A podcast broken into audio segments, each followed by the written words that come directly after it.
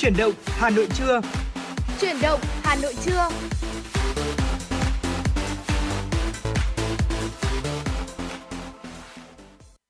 Mến chào quý vị thính giả, nhạc hiệu quen thuộc của Chuyển động Hà Nội trưa đã vang lên. Thời gian cũng trôi qua thật là nhanh phải không ạ? Chúng ta đã cùng nhau trải qua Chuyển động Hà Nội sáng và bây giờ là Chuyển động Hà Nội trưa. Buổi sáng thì trời có hơi mưa một chút, thế nhưng mà ngày bây giờ thì chúng ta đâu đó thì trời cũng đã tạnh ráo hơn, đâu đó có một chút nắng. Vì vậy nên là cũng rất là đẹp trời. Quý vị thính giả hãy tương tác với chúng tôi cũng như là đồng hành cùng với chúng tôi trong một buổi trưa rất là đẹp như ngày hôm nay thông qua làn sóng FM 96 và tương tác với chúng tôi thông qua số điện thoại 02437736688 và fanpage FM 96 Thời sự Hà Nội quý vị nhé. Vâng quý vị thân mến, một ngày mà thời tiết đẹp như thế này cũng là một ngày mà chúng ta cũng sẽ có nhiều năng lượng cho công việc, cho bạn bè, cho người thân của mình nữa. Và quý vị cũng đừng quên là hãy đồng hành cùng chúng tôi Chuyển động Hà Nội trưa trong khung giờ từ 10 đến 12 giờ trưa với hai kênh tương tác quen thuộc hotline 02437736688 và trang fanpage chính thức của chương trình FM 96 Thời sự Hà Nội. Chúng tôi Bảo Trâm Quang Minh, chúng tôi luôn sẵn sàng trở thành một cây cầu nối giúp quý vị thính giả có thể kết nối với người thân, người thương yêu của mình, hoặc đơn giản nếu như quý vị chúng ta có đang yêu thích một giai điệu bài hát, ví dụ như sáng nay chúng tôi cũng đã phát rất nhiều những cái ca khúc đang có những cái thứ hạng cao trên bảng xếp hạng, và nếu quý vị có thích một ca khúc nào, thậm chí là những cái ca khúc mà gắn với tuổi thơ, gắn với cái thời kỳ tuổi đi học của mình thì cũng có thể chia sẻ với tôi quý vị nhé. Ngày hôm nay thì Quang Minh và Bảo Trâm cũng sẽ mang đến cho quý thính giả rất nhiều những nội dung hấp dẫn. Trong tiểu mục Sống khỏe cùng FM96 thì chúng ta sẽ cùng nhau tìm hiểu về cách để uống Oxyron đúng cách, cũng như là trong tiểu mục tiếp theo FM96 Travel chúng ta cùng nhau đi săn mây thưa quý vị. Ngoài ra thì cũng sẽ còn rất nhiều những tiểu mục với những thông tin hấp dẫn khác nữa. Quý vị thính giả hãy giữ sóng và đồng hành cùng với Quang Minh Bảo Trâm quý vị nhé. Còn bây giờ thì để bắt đầu buổi trưa ngày hôm nay là một giai điệu đầu tiên trong buổi trưa ngày hôm nay, ca khúc Em Không, một sáng tác và biểu diễn của Vũ Thanh Vân. Xin mời quý vị thính giả chúng ta cùng lắng nghe. 1, 2, 3, yeah.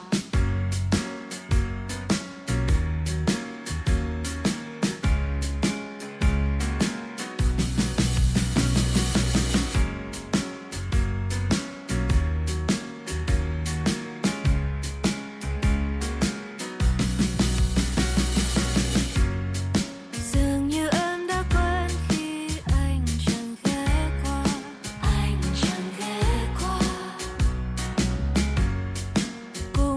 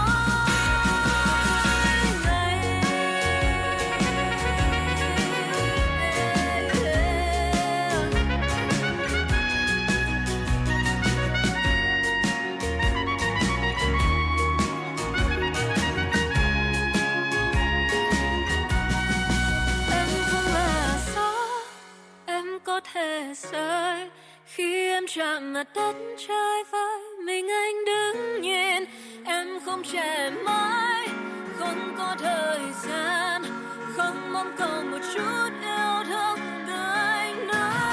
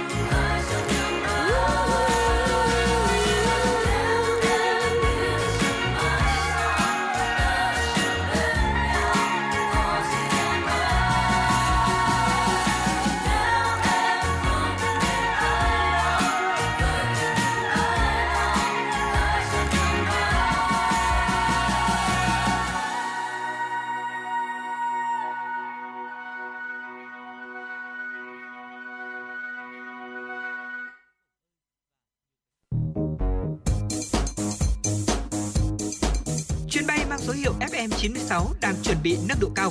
Quý khách hãy thắt dây an toàn, sẵn sàng trải nghiệm những cung bậc cảm xúc cùng FM 96. Thưa quý vị, vừa rồi là ca khúc Em Không qua tiếng hát của Vũ Thanh Vân, và đây cũng là một sáng tác của Vũ Thanh Vân.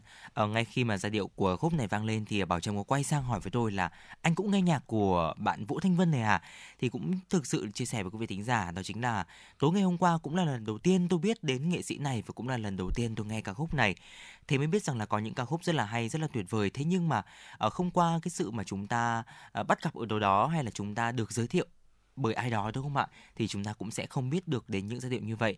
Vì vậy nên là quý vị thính giả, chúng ta có những giai điệu âm nhạc yêu thích, và đặc biệt đối với quý vị thính giả thì hãy tương tác với chúng tôi. Biết đâu đó sẽ trở thành những giai điệu mà Quang Minh, Bảo Trâm cũng sẽ nghe đi nghe lại trong những ngày gần đây thì sao. Vì vậy nên là hãy tương tác với chúng tôi quý vị nhé, thông qua số điện thoại 024 3773 6688. Còn ngay bây giờ thì xin được gác lại không gian âm nhạc của FM96, gửi đến quý thính giả những tin tức đáng quan tâm có trong buổi trưa ngày hôm nay. Thưa quý vị, Thủ tướng Chính phủ vừa ký quyết định thành lập 5 tổ công tác tại các bộ, cơ quan trung ương và địa phương nhằm tháo gỡ khó khăn, đẩy mạnh giải ngân vốn đầu tư công năm 2023. Các Phó Thủ tướng Lê Minh Khái, Trần Hồng Hà, Trần Lưu Quang và Bộ trưởng Tài chính Hồ Đức Phước, Bộ trưởng Kế hoạch và Đầu tư Nguyễn Chí Dũng làm tổ trưởng của 5 tổ này. Các tổ công tác sẽ phân tích nguyên nhân những vướng mắc trong quá trình thực hiện dự án đầu tư công, nhất là dự án sử dụng vốn ODA và vay ưu đãi của các nhà tài trợ nước ngoài tại các đơn vị.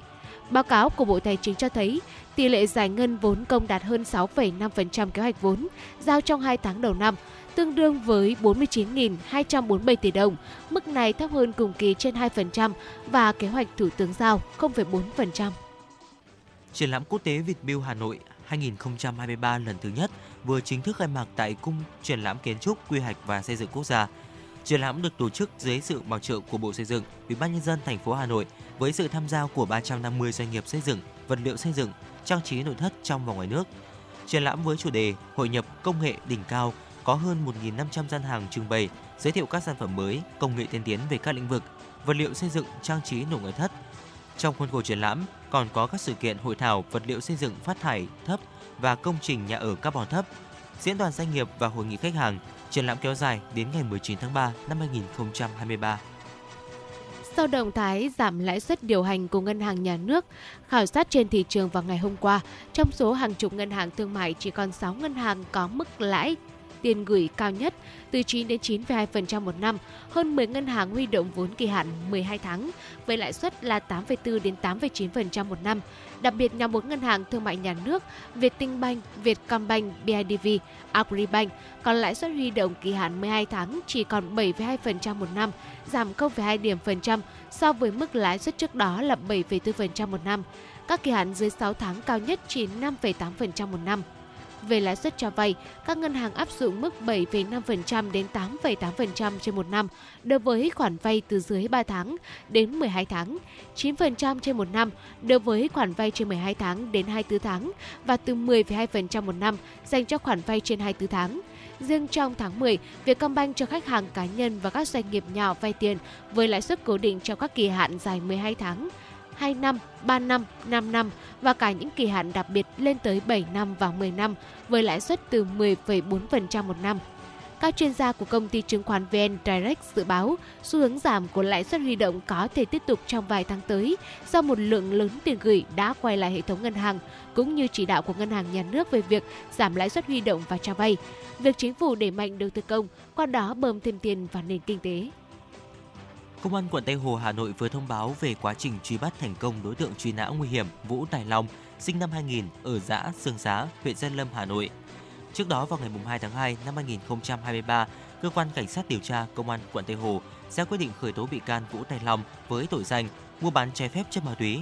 Ngay khi vừa bị khởi tố, Long đã nhanh chóng bỏ trốn khỏi nơi cư trú nhằm trốn tránh sự truy cứu trách nhiệm của cơ quan chức năng. Ngày 17 tháng 2 năm 2023, Cơ quan Cảnh sát điều tra Công an quận Tây Hồ đã ra quyết định truy nã đối với Vũ Tài Long. Thưa quý vị, và vừa rồi là một số những tin tức đầu tiên có trong buổi trưa ngày hôm nay. Còn bây giờ thì xin được tiếp tục chương trình với một tiểu mục cũng hết sức quen thuộc với quý thính giả. Đó chính là tiểu mục Sống Khỏe cùng FM 96, thưa quý vị. Như phần đầu chương trình thì chúng tôi cũng giới thiệu, ngày hôm nay trong tiểu mục Sống Khỏe chúng tôi sẽ giới thiệu đến quý thính giả và chia sẻ đến quý thính giả cách để có thể uống Oxyron đúng cách. Và những cái kiến thức này thì rất là quan trọng, bố mẹ cần phải ghi nhớ để có thể là chăm các bạn nhỏ bị ốm. Có một thông tin mà chúng tôi cũng vừa ghi nhận ngày 14 tháng 3 vừa qua thì bác sĩ Nguyễn Hữu Thảo, trưởng khoa hồi sức tích cực và chống độc Bệnh viện Sản Nhi Vĩnh Phúc đã thông tin về một trường hợp bệnh nhi 15 tháng tuổi vào viện trong tình trạng co giật và não tổn thương. Được biết rằng là trước khi vào viện thì cứ 30 phút bé lại đi tiêu chảy một lần. Do đó thì gia đình cho con uống Oresol để bù nước. Sau đó thì bé trai đã bắt đầu xuất hiện nhiều dấu hiệu bất thường và được gia đình đưa đi cấp cứu. Tại Bệnh viện Sản Nhi Vĩnh Phúc thì bác sĩ đã kiểm tra và phát hiện được rằng là bé đã được cho uống một lượng Oxyron quá đậm đặc, không đúng tỷ lệ khuyến cáo. Và theo bác sĩ Thảo thì mùi gói Oxyron được hướng dẫn là pha với 200ml nước. Thế nhưng mà người nhà chỉ pha trong 50ml nước là nguyên nhân khiến bé bị sốc và co giật. Dù được ekip bác sĩ cấp cứu hồi sức tích cực, tuy nhiên não của bé thì bị tổn thương nghiêm trọng và không thể hồi phục. Sau đó thì bé trai 15 tuổi đã qua đời sau khi được đưa về nhà, thưa quý vị. Và thông thường trong cuộc sống thì đôi khi chúng ta cũng sẽ bị ốm sốt này, hay là với trường hợp bị tiêu chảy thì Oxyron vẫn luôn là một cái cứu cánh rất là tuyệt vời đối với con người. Tuy nhiên thì bác sĩ chuyên khoa nhi Vũ Vân Anh từ Sở Y tế Hà Nội thì cho hay rằng là Oxyron làm dung dịch bù nước rất hiệu quả cho trẻ trong trường hợp bị tiêu chảy sốt cao. Nếu chúng ta pha theo đúng quy định thì Oxyron sẽ có tác dụng là bù nước muối đường đã mất. Tuy nhiên, nếu không được pha đúng liều lượng thì Oxyron có thể gây rối loạn nước điện giải, tình trạng tiêu chảy càng nặng hơn, thậm chí là trẻ có thể tử vong. Bác sĩ Vân Anh cũng cho biết có rất nhiều phụ huynh không biết cách pha cũng như là cho trẻ uống Oxyron đúng cách đã khiến cho trẻ bị nguy hiểm đến tính mạng. Ví dụ như là tự ý chia nhỏ lượng thuốc này, sợ Oxyron có mùi vị khó chịu nên nhiều cha mẹ đã pha thuốc với lượng nước ít để con uống nhanh hơn, khiến tỷ lệ pha là rất đặc. Bác sĩ cảnh báo rằng là nếu như mà trẻ uống Oxyron với nồng độ quá đặc sẽ khiến cho hàm lượng muối trong máu tăng lên, gây tình trạng ưu trương, tạo nên áp lực thẩm thấu trong máu cao hơn bình thường. Tình trạng này kéo dài thì có thể gây biến chứng teo não, nếu không cấp cứu kịp thời trẻ rất dễ tử vong. Ngược lại, những trường hợp pha Oxyron quá lãng sẽ làm giảm hiệu quả bù nước cũng như là điện giải của Oxyron. Vâng ạ, bên cạnh đó thì Quang Minh và Bảo Trâm xin được khuyến cáo đến quý vị thính giả những cách uống Oxyron an toàn cho trẻ được bác sĩ đưa ra như sau. Mỗi gói Oxyron thì được định liều để pha với đúng tỷ lệ nước có ghi cụ thể tại phần hướng dẫn sử dụng. Vì thế nên là bạn nên sử dụng các bình có chưa vạch để xác định chính xác lượng nước cần để pha, chứ không nên áng chừng. Mỗi lần thì bạn cần pha nguyên một gói cho dù là có thể không dùng hết. Và nếu chia nhỏ gói thuốc để pha từng ít một thì sẽ không đảm bảo được là cái lượng nước cần thiết là đủ để có thể sử dụng. Và thưa quý vị, nên dùng nước đun sôi để nguội chứ không dùng nước ấm hay là nước quá lạnh để pha dung dịch Oxyron. Cũng tránh dùng nước khoáng hoặc các loại nước khác vì trong các dung dịch này đã có các ion kim loại sẽ làm công thức điện giải trong nước Oxyron bị mất cân bằng. Trước khi cho trẻ uống thì bà mẹ phải khuấy cho bột thuốc tan hẳn đi. Dung dịch đã pha nếu không dùng hết trong 24 giờ thì mình bỏ đi đừng tiếc, thay gói mới, tuyệt đối là không nên sử dụng lại. Cha mẹ nên cho bé uống từ từ, từng ít một, liều lượng do bác sĩ quy định theo lứa tuổi và tình trạng bệnh. Không nên áp dụng uống nhiều một lúc bởi vì bé sẽ rất là dễ bị buồn nôn. Bản thân dung dịch Oxyron thì đã có muối và đường, nên là mẹ không nên là cho thêm bất cứ một thành phần đường hay là các vị tạo mùi nào khác để tránh làm bão hòa cũng như là làm tăng cái lượng đường nạp vào cơ thể. Ngoài ra thì bác sĩ còn đặc biệt khuyến cáo rằng là nếu như bố mẹ phát hiện những dấu hiệu bất thường của bé sau khi mà uống thì cần đưa bé đến ngay đi khám và tư vấn kịp thời với bác sĩ. Và đặc biệt hơn đó chính là cần phải biết cách theo dõi này, xử lý và chăm sóc ban đầu cho bé. Đặc biệt là khi trẻ có dấu hiệu ngộ độc Oxyron, cần nhanh chóng đưa trẻ tới bệnh viện để bác sĩ điều trị, tránh việc có thể gây nguy hiểm cho bé. Và vừa rồi là những chia sẻ của chúng tôi trong tiểu mục Sống Khỏe của FM96 liên quan đến cái cách uống Oxyron đúng cách, những kiến thức quan trọng mà bố mẹ cần phải nhớ. Và bà Trâm nghĩ rằng là với những thông tin chúng tôi vừa cung cấp thì cũng đã là một lời cảnh báo đối với bậc cha mẹ, nếu như mà con của chúng ta không may giống như trường hợp của một bệnh nhân nhi 15 tháng tuổi, bé bị tiêu chảy này, gia đình muốn rằng là bù điện giải cho con thì có thể sử dụng Oxyron, tuy nhiên là cần phải sử dụng đúng cách và cần có cái sự hướng dẫn chỉ định đến từ các bác sĩ, những chuyên khoa về y tế. Còn bây giờ thì cũng đã là những chia sẻ cuối cùng của tiểu mục này rồi. Tiếp nối chương trình thì có lẽ là chúng ta sẽ cùng nhau đến với không gian âm nhạc. Dạ vâng ạ, một sáng tác của ban nhạc Chile, ca khúc Sun Kisses. Mời quý vị thính giả chúng ta cùng lắng nghe.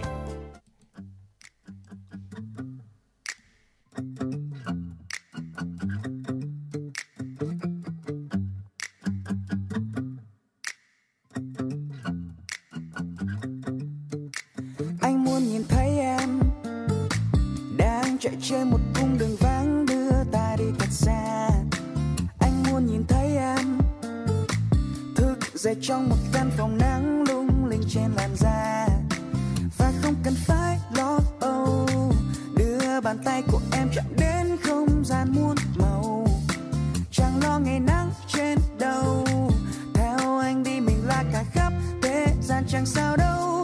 Oh baby you got me sun kiss, sun kiss. Oh baby, you got me sun kissed, sun kissed. Oh baby, you got me sun kissed with your lips. Chỉ cần gần bên em thôi.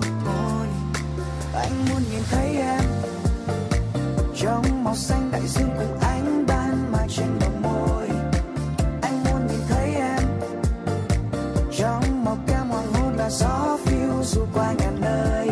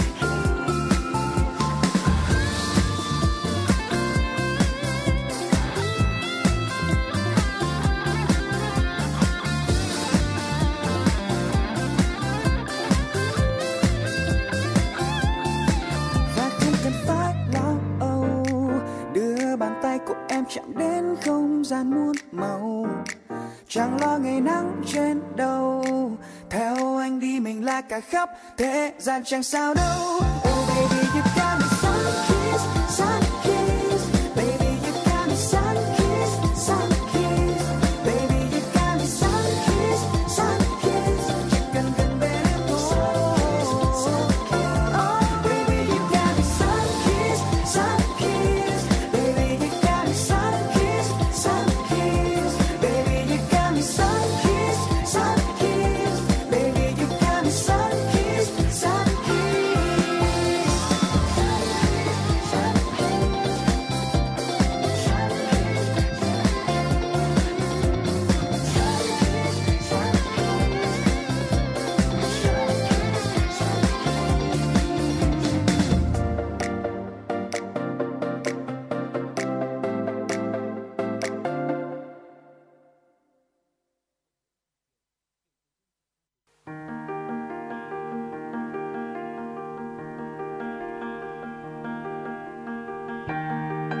Quý vị và các bạn đang theo dõi kênh FM 96 MHz của Đài Phát thanh Truyền hình Hà Nội.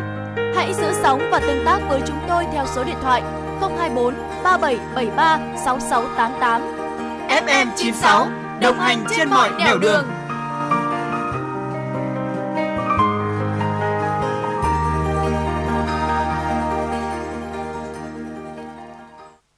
Thưa quý vị, và vừa rồi là sang kết dịch qua phần thể hiện của Chilis. Xin mời quý vị hãy cùng quay trở lại với phần điểm tin và cùng chúng tôi chuyển sang những phần tin tức quốc tế. Thưa quý vị, Bộ Tài chính Thổ Nhĩ Kỳ ngày hôm qua cho biết ngân sách trung ương của nước này đã thâm hụt 8,99 tỷ đô la Mỹ trong tháng 2, cho thấy tác động của thảm họa động đất tàn phá khu vực đông nam của đất nước này. Theo Bộ trên, tính chung trong cả tháng 1 và tháng 2, ngân sách đã thâm hụt 202 tỷ lira, tức là hơn 10 tỷ đô la Mỹ. Hiện thâm hụt ngân sách đã tương đương với 30,8% tổng thâm hụt dự kiến trong năm nay. Trước khi động đất xảy ra, Tổng thống Tayyip Erdogan đã phải đối mặt với những thách thức kinh tế lớn khi lạm phát leo thang và thảm họa càng làm gia tăng những khó khăn trước thềm của bầu cử tổng thống và nghị viện vào ngày 14 tháng 5 tới đây. Chính phủ đã áp dụng các biện pháp mạnh để giảm thiểu tác động của thảm họa động đất đến nền kinh tế, như hoãn thanh toán nợ và hỗ trợ tài chính cho các nạn nhân động đất. Các chuyên gia kinh tế và nhóm doanh nghiệp dự báo thảm họa động đất ngày 6 tháng 2 vừa qua khiến 48.000 người thiệt mạng sẽ cần chi phí tái thiết lên tới 100 tỷ đô la Mỹ và khiến tăng trưởng kinh tế giảm 2 điểm phần trăm trong năm nay. Hãng xếp hạng tín nhiệm Moody's đã hạ triển vọng đối với toàn bộ hệ thống ngân hàng ở Mỹ xuống mức tiêu cực sau những bất ổn mà hệ thống này trải qua trong những ngày gần đây. Trong báo cáo công bố mới đây, dịch vụ các nhà đầu tư của Moody's thông báo hạ mức đánh giá triển vọng với hệ thống ngân hàng Mỹ ổn định xuống tiêu cực. Theo Moody's, quyết định này phản ánh đúng mức độ suy thoái nhanh chóng trong môi trường hoạt động của ngành ngân hàng của Mỹ sau khi xảy ra tình trạng rút tiền ồ ạt khỏi ba ngân hàng lớn bao gồm Silicon Valley Bank (SVB), Silvergate Bank và Signature Bank, cũng như việc SVB và Signature Bank tuyên bố phá sản.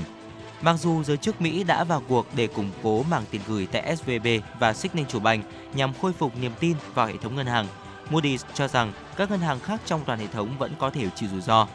Trong đó, Moody's đề cập đến các ngân hàng có thể chịu tổn thất đáng kể nhưng chưa tính toán đầy đủ từ danh mục đầu tư chứng khoán. Cùng với đó, các ngân hàng có khách hàng Mỹ gửi tiền, không phải là khách hàng cá nhân và không thuộc diện bảo hiểm, có thể vẫn nhạy cảm với sự cạnh tranh trên thị trường tiền gửi, với những tác động bất lợi về nguồn vốn, thanh khoản, thu nhập và vốn. Cảnh sát Pakistan cho biết 2 người đã thiệt mạng và 8 người bị thương khi một quả bom phát nổ tại huyện Kuzak, thuộc tỉnh Balochistan, miền Tây Nam nước này, vào ngày 14 tháng 3 vừa qua. Nhà chức trách đang tiến hành điều tra vụ việc, hiện chưa có cá nhân hay tổ chức nào thừa nhận thực hiện vụ tấn công này.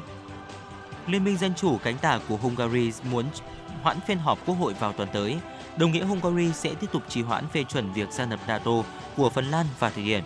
Theo văn phòng báo chí Quốc hội Hungary, cơ quan lập pháp này chỉ có thể triệu tập cuộc họp mới vào ngày 27 tháng 3 tới. Thưa quý vị, và vừa rồi là những điểm tin quốc tế được thực hiện bởi biên tập viên Kim Dung.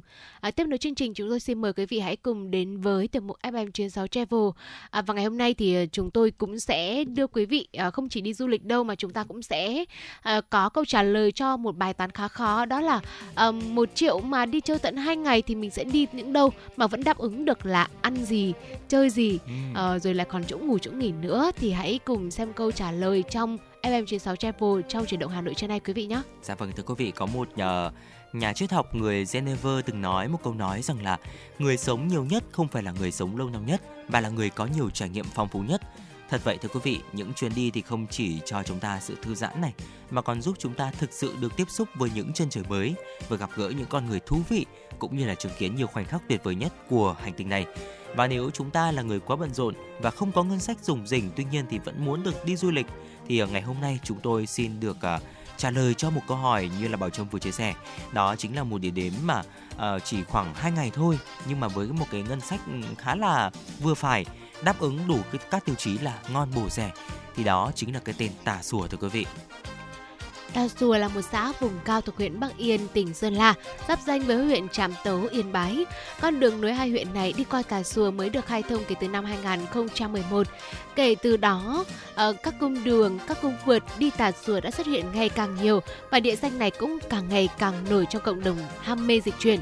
Địa danh Tà Xùa được các bạn trẻ yêu thích du lịch nhắc tới là một dãy núi nhỏ thuộc huyện Bắc Yên, Bốn bề bao bọc bởi những dãy núi cao trên thung lũng Tà Xùa, luôn xuất hiện mây mù dày đặc, những dải mây cuồn cuộn như là cánh sống đánh ập vào vách núi, tạo nên một biển mây đẹp đến ngỡ ngàng. Với Tà Xùa thì điểm thích hợp nhất để có thể săn mây là vào khoảng ở tháng 10 cho đến tháng 4 dương lịch hàng năm. Tuy nhiên thì còn khá nhiều yếu tố khác mà chúng ta cần phải quan tâm, ví dụ như là trời mưa phùn, nền nhiệt độ thấp vào ban đêm và cao vào ban ngày. Ban ngày thì cần có nắng thì mây mới đẹp, hay là ngoài ra thì hầu hết các vùng núi phía Bắc đều, nếu mà chúng ta đến với Tà Xùa đi ạ, khoảng đầu năm thì thời điểm mùa xuân sẽ rất là dễ dàng để gặp những khoảnh khắc rực rỡ của hoa đào hay là hoa mận. Và ngày hôm nay thì Quang Minh Bảo Trâm cũng đã siêu tập được một cái chia sẻ của một cô bạn tên là Mỹ Nguyễn. Mỹ Nguyễn thì là một thành viên của group Yêu Du Lịch Thích Review, và đầu tháng 3 năm nay thì cô đã đăng bài ở một chế độ công khai về chuyến đi Tà Xùa 2 ngày một đêm của mình với chi phí chưa tới 1 triệu đồng, rất là đáng để có thể để mọi người tham khảo cũng như là quan tâm. Thì ngay bây giờ chúng ta hãy cùng nhau tìm hiểu xem là cái chuyến hành trình của cô bạn này như thế nào quý vị nhé. Theo Minh Nguyễn chia sẻ thì sáng hôm đó cô và các bạn đi xe limousine giá là 650.000 đồng một người, khứ hồi, xuất phát sớm từ Hà Nội để đến được nơi là vào buổi trưa và cũng đỡ nắng gắt hơn, vừa có thêm thời gian để có thể vui chơi tại đây. Đến trưa thì xe đưa nhóm bạn này đến với thị trấn Bắc Yên để có thể dùng bữa trưa tại nhà hàng ở đây chuyên về các món ăn dân tộc, đặc biệt là món lẩu có hương vị ngon vô cùng đấy ạ. Và sau khi kết thúc bữa trưa thì họ tiếp tục di chuyển về hướng Tà Xùa. Khoảng tầm 2 giờ chiều, nhóm của Minh Nguyễn đến homestay đã đặt phòng từ trước và nghỉ ngơi. Cô chia sẻ rằng là hội mình thì chọn mây homestay Tà Xùa vì ngay ở trung tâm, gần Thảo Cà Phê với nhiều quán xinh xinh khác nhau, đồ ăn thì cũng rất là ưng ý, đặc biệt là các món lẩu. Chưa kể thì quán còn có nhiều em cún nhìn cưng rất là đáng yêu và chúng ta có thể là giao lưu với những bạn cún này. Đặc biệt là homestay còn có một cái view săn mây sống ảo cũng rất lý tưởng. Sau khi nghỉ ngơi một chút thì My Nguyễn cùng các bạn rất là háo hức đi khám phá luôn những cái địa điểm hot nhất tại Tà Xùa, từ săn mây này, ngắm nhìn ruộng bậc thang xím vàng mơ mộng, đến check in tại cây táo mèo cô đơn, rồi chiêm ngưỡng hoàng hôn đỉnh gió. Nói chung đây là những cái trải nghiệm vô cùng đáng nhớ vì cảnh ở Tà Xùa thì đẹp đến nghẹt thở luôn, vừa bao la hùng vĩ lại có cái nét khoáng đạt và không kém phần lãng mạn. Để tiện lợi thì họ đã về homestay ăn tối tại nhà hàng May Restaurant. Không ngờ là ẩm thực ở đây cũng đỉnh chẳng kém gì view của nó. Mỹ Nguyễn hồ hởi chia sẻ như sau: bọn mình đã làm một nồi lẩu gà đen ấm bụng chất lượng, cũng xin giới thiệu luôn với mọi người cả món cá pa bình tộp ăn ngon lắm luôn. Nghe ngón cá pa bình tộp là mình cũng đã đọc rồi thấy trẹo trẹo lưỡi một chút thôi, nhưng mà bà Trâm thấy rất là thú vị. Không biết rằng là món cá này có cái điều gì mà lại khiến cả nhóm bạn phải hồ hởi và thích thú như thế. Nếu quý vị nào chúng ta đã từng thưởng thức món cá cha bình tộp rồi thì hãy chia sẻ cho chúng tôi rằng là món cá này được chế biến như thế nào và được làm từ loại cá nào quý vị nhé. Dạ vâng ạ, bản thân tôi cũng là một người đi Tà Xùa rồi, thế nhưng mà đúng là trong những bữa cơm của mình là mình cũng chưa thử ăn cái món pa bình tộp này bao giờ. Có lẽ là sẽ tìm hiểu và chia sẻ lại kỹ với quý vị thính giả sau. Thế nhưng mà trong ẩm thực Tà Xùa đi ạ, thì con mình thấy ấn tượng nhất với một thứ đó chính là rau Bảo Trâm ạ. Rau ở trên Tà Xùa thì vô cùng ngon, tươi ngon và đều là rau sạch tất nhiên rồi, và thường là được ăn với những cái loại lẩu. Ví dụ như là chúng ta ăn lẩu gà đen đấy ạ, thì cũng là một cái loại gà được nuôi ở trên địa phương đó, hay là những cái loại gà khác nhau mà chúng ta, những loại lẩu khác nhau mà chúng ta có thể là thưởng thức cùng với món rau của mình.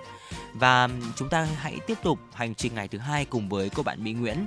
Cô chia sẻ rằng là sáng ngày thứ hai thì My cùng các bạn đã quyết tâm dậy sớm từ 5 giờ để có thể ngắm bình minh vào sáng sớm với những tia nắng đầu tiên trong ngày cùng biển mây tại homestay.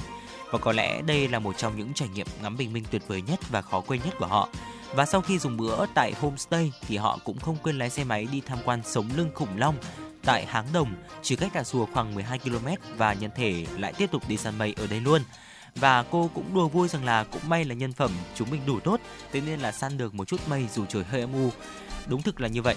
Khi mà tôi đi đi ạ, thì mọi người cũng hay nói rằng là để xem là nhân phẩm của chúng ta có tốt hay không, để xem là có săn được mây hay không. Bởi vì như quý vị tính giả chúng ta cũng đã biết, những vùng núi cao Tây Bắc thì ạ, thì thường mây sẽ thoát ẩn thoát hiện và cũng rất là dễ tan. Vì vậy nên là để có thể săn được mây vừa dày này mà lại vừa đẹp để chúng ta có thể là chụp ảnh trời trong xanh, để chúng ta có thể lưu lại những khoảnh khắc, thì đó là một cái điều rất là tuyệt vời và phụ thuộc vào rất nhiều yếu tố. Sau đó thì cô bạn này đã cùng các bạn của mình đến với Thảo Cà Phê để ngắm nhìn biển mây và chụp ảnh. Không gian thật là chill, chất lượng đồ uống thì không phải quá xuất sắc, thế nhưng mà view toàn mây siêu xinh nên là cũng là một địa chỉ rất đáng để chúng ta tham khảo. Mỹ Nguyễn thì cũng chia sẻ rằng tùy vào ngân sách hoặc là mục đích chuyến đi của chúng ta mà số tiền bỏ ra có thể hơn 1 triệu. Tuy nhiên thì nếu chỉ ăn uống và chọn homestay với các dịch vụ cơ bản thì tổng các chi phí chỉ vào khoảng 1 triệu mà thôi với chuyến đi 2 ngày một đêm. Tà Xùa thì thời gian gần đây luôn là một trong số những điểm săn mây được rất nhiều bạn trẻ yêu thích. Bảo Trâm thấy rằng là trong các hội nhóm về review, về chia sẻ trải nghiệm du lịch thì cũng có nhiều bài viết lắm. Nhưng mà thông thường thì cũng tùy vào cái nhu cầu chi phí của mọi người thì mình cũng sẽ có cái mức chi khác nhau. Bảo Trâm thấy rằng là nhóm bạn Mỹ Nguyễn cũng đã có được một cái sự tính toán nhất định về những cái trải nghiệm của mình. Còn nếu quý vị mà chúng ta muốn có những cái trải nghiệm khác, muốn được hòa mình vào trong cuộc sống của những người dân nơi đây, muốn được có đến nhiều địa điểm hơn thì chúng ta cũng sẽ cần phải nghiên cứu trước cả về thời gian, cả về chi phí, rồi là về cái thời điểm xuất phát nữa. Và mong rằng là những chia sẻ vừa rồi của Minh Nguyễn cũng là một cái gợi ý khá là thú vị cho quý vị nào mà chúng ta sắp tới dự định là sẽ đi săn mây trên Tà Xùa. Còn bây giờ thì xin được quay trở lại với không gian âm nhạc ca khúc Hoa Ban Về qua tiếng hát của Thu Hằng. Và đây là một sáng tác của Đoàn Đăng Đức. Xin mời quý vị thính giả chúng ta cùng lắng nghe.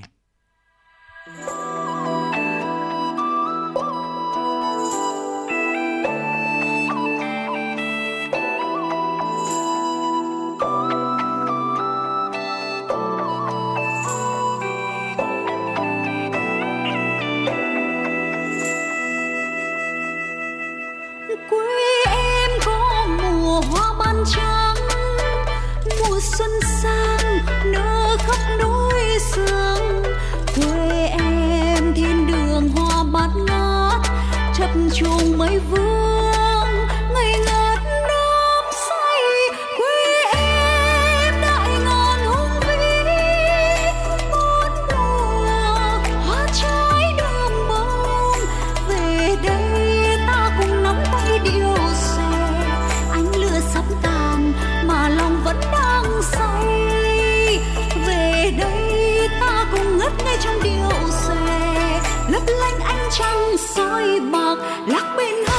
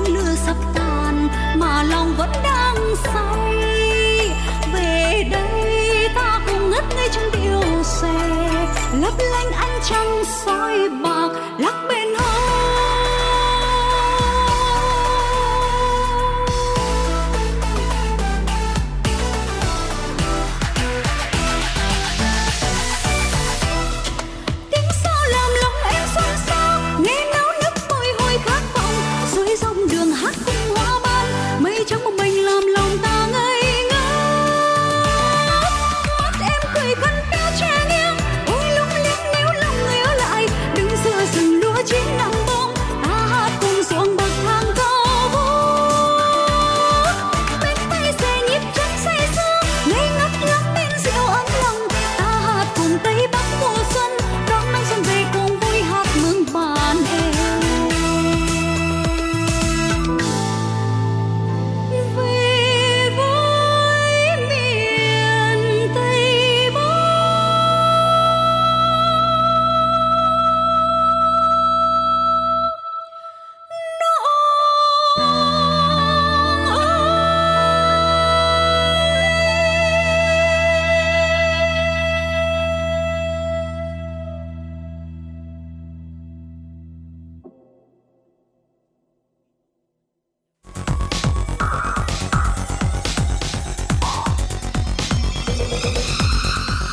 bạn đang theo dõi kênh FM 96 MHz của Đài Phát thanh Truyền hình Hà Nội. Hãy giữ sóng và tương tác với chúng tôi theo số điện thoại 024 3773 6688.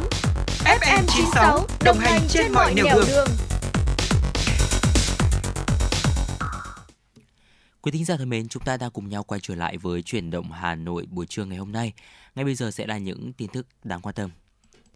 Thưa quý vị, chiều qua tại Hà Nội, Ngân hàng Nhà nước tổ chức hội nghị các giải pháp tăng khả năng tiếp cận vốn tín dụng cho doanh nghiệp nhỏ và vừa phục hồi phát triển sản xuất kinh doanh. Tham dự có lãnh đạo Ngân hàng Nhà nước, đại diện các ngân hàng thương mại, doanh nghiệp, hiệp hội doanh nghiệp. Đại diện Ngân hàng Nhà nước cho biết, Ngân hàng Nhà nước điều hành lãi suất phù hợp với diễn biến thị trường, đảm bảo ổn định thị trường tiền tệ, kiểm soát lạm phát và hỗ trợ tăng trưởng hợp lý. Quy định trần lãi suất cho vay ngắn hạn bằng Việt Nam đồng đối với các lĩnh vực ưu tiên phát triển, trong đó có doanh nghiệp nhỏ và vừa, thấp hơn từ 1 đến 2% một năm so với các lĩnh vực sản xuất kinh doanh thông thường. Gần đây nhất, Ngân hàng Nhà nước đã điều chỉnh giảm 0,5% mức lãi suất này để hỗ trợ chi phí vay vốn cho khách hàng, hiện còn 5% một năm. Bên cạnh đó, các chương trình tín dụng đặc thù với từng ngành lĩnh vực cũng được triển khai, trong đó với đối tượng thụ hưởng là doanh nghiệp vừa và nhỏ, ngân hàng có nhiều cơ chế ưu đãi về lãi suất, tài sản, đảm bảo xử lý nợ xấu. Ngân hàng Nhà nước dự kiến quản lý chặt hơn tình trạng sở hữu chéo và làm quyền cấp tín dụng cho một nhóm cổ đông tại nhà băng. Nội dung này nằm trong dự thảo luật tổ chức tín dụng sửa đổi đang được Ngân hàng Nhà nước lấy ý kiến. Cơ quan soạn thảo dự kiến siết chặt hơn giới hạn về cho vay và tỷ lệ sở hữu cổ phần của một hoặc một nhóm cổ đông tại ngân hàng. Theo đó, dư nợ cấp tín dụng tối đa đối với một khách hàng dự kiến giảm từ mức 15% như hiện hành xuống 10% tính trên vốn tự có nhà băng. Tổng dư nợ cấp tín dụng đối với một khách hàng và người có liên quan không được vượt quá 15% vốn tự có của ngân hàng thương mại, giảm so với mức quy định hiện hành làm 25%. Ngày hôm qua, nhà mạng Vinaphone đã gửi tin nhắn thông báo tới các thuê bao di động trong diện cần phải chuẩn hóa thông tin, đáp ứng yêu cầu đồng bộ với cơ sở dữ liệu quốc gia về dân cư. Đồng thời, Vinaphone khuyến nghị khách hàng phối hợp chặt chẽ để cùng hoàn thiện thông tin thuê bao thời hạn 31 tháng 3, đảm bảo quyền lợi của khách hàng và liên lạc được thông suốt. Đến ngày 15 tháng 4 năm 2023, nhà mạng tiếp tục khóa dịch vụ hai chiều cho các thuê bao chưa đáp ứng yêu cầu và sẽ thực hiện thu hồi số thuê bao từ ngày 15 tháng 5 năm 2023 nếu không bổ sung điều chỉnh thông tin. Trước tình trạng nhiều phụ huynh ở Hà Nội gặp khó khăn khi xin giấy xác nhận thông tin về cư trú để chuẩn bị cho con chuyển cấp, ngày hôm qua, Sở Giáo dục và Đào tạo đã có văn bản số 685 gửi Trưởng phòng Giáo dục và Đào tạo các quận, huyện, thị xã điều chỉnh kịp thời phù hợp với thực tế. Theo đó, Sở Giáo dục và Đào tạo Hà Nội đề nghị Trưởng phòng Giáo dục và Đào tạo các quận, huyện, thị xã chỉ đạo các trường mầm non, tiểu học và trung học cơ sở trên địa bàn tạm dừng việc rà soát, cập nhật dữ liệu, thông tin của học sinh mầm non 5 tuổi, lớp 5 và lớp 9 năm học 2022-2025. Xin lỗi quý vị, năm học 2022-2023 trên cơ sở dữ liệu ngành cho đến khi có hướng dẫn mới. Thưa quý vị, và vừa rồi là những điểm tin được thực hiện bởi biên tập viên Kim Dung. Tiếp nối chương trình, chúng tôi xin mời quý vị hãy cùng đến với tiểu mục Sách hay cho bạn. Và trước khi đến với Sách hay cho bạn thì chúng ta sẽ cùng nhau đến với không gian âm nhạc. Mời Quang Minh sẽ gửi đến quý vị một ca khúc âm nhạc. Dạ vâng ạ, ngay lúc này thì Quang Minh Bảo Trâm vừa nhận được một yêu cầu đến từ một vị thính giả có tên là Quỳnh Hương thông qua fanpage của chương trình. Cô bạn này thì yêu cầu ca khúc Những giấc mơ dài, một sáng tác của nhạc sĩ Huy Tuấn qua tiếng hát của ca sĩ Mỹ Linh. Xin mời quý vị thính giả chúng ta cùng lắng nghe.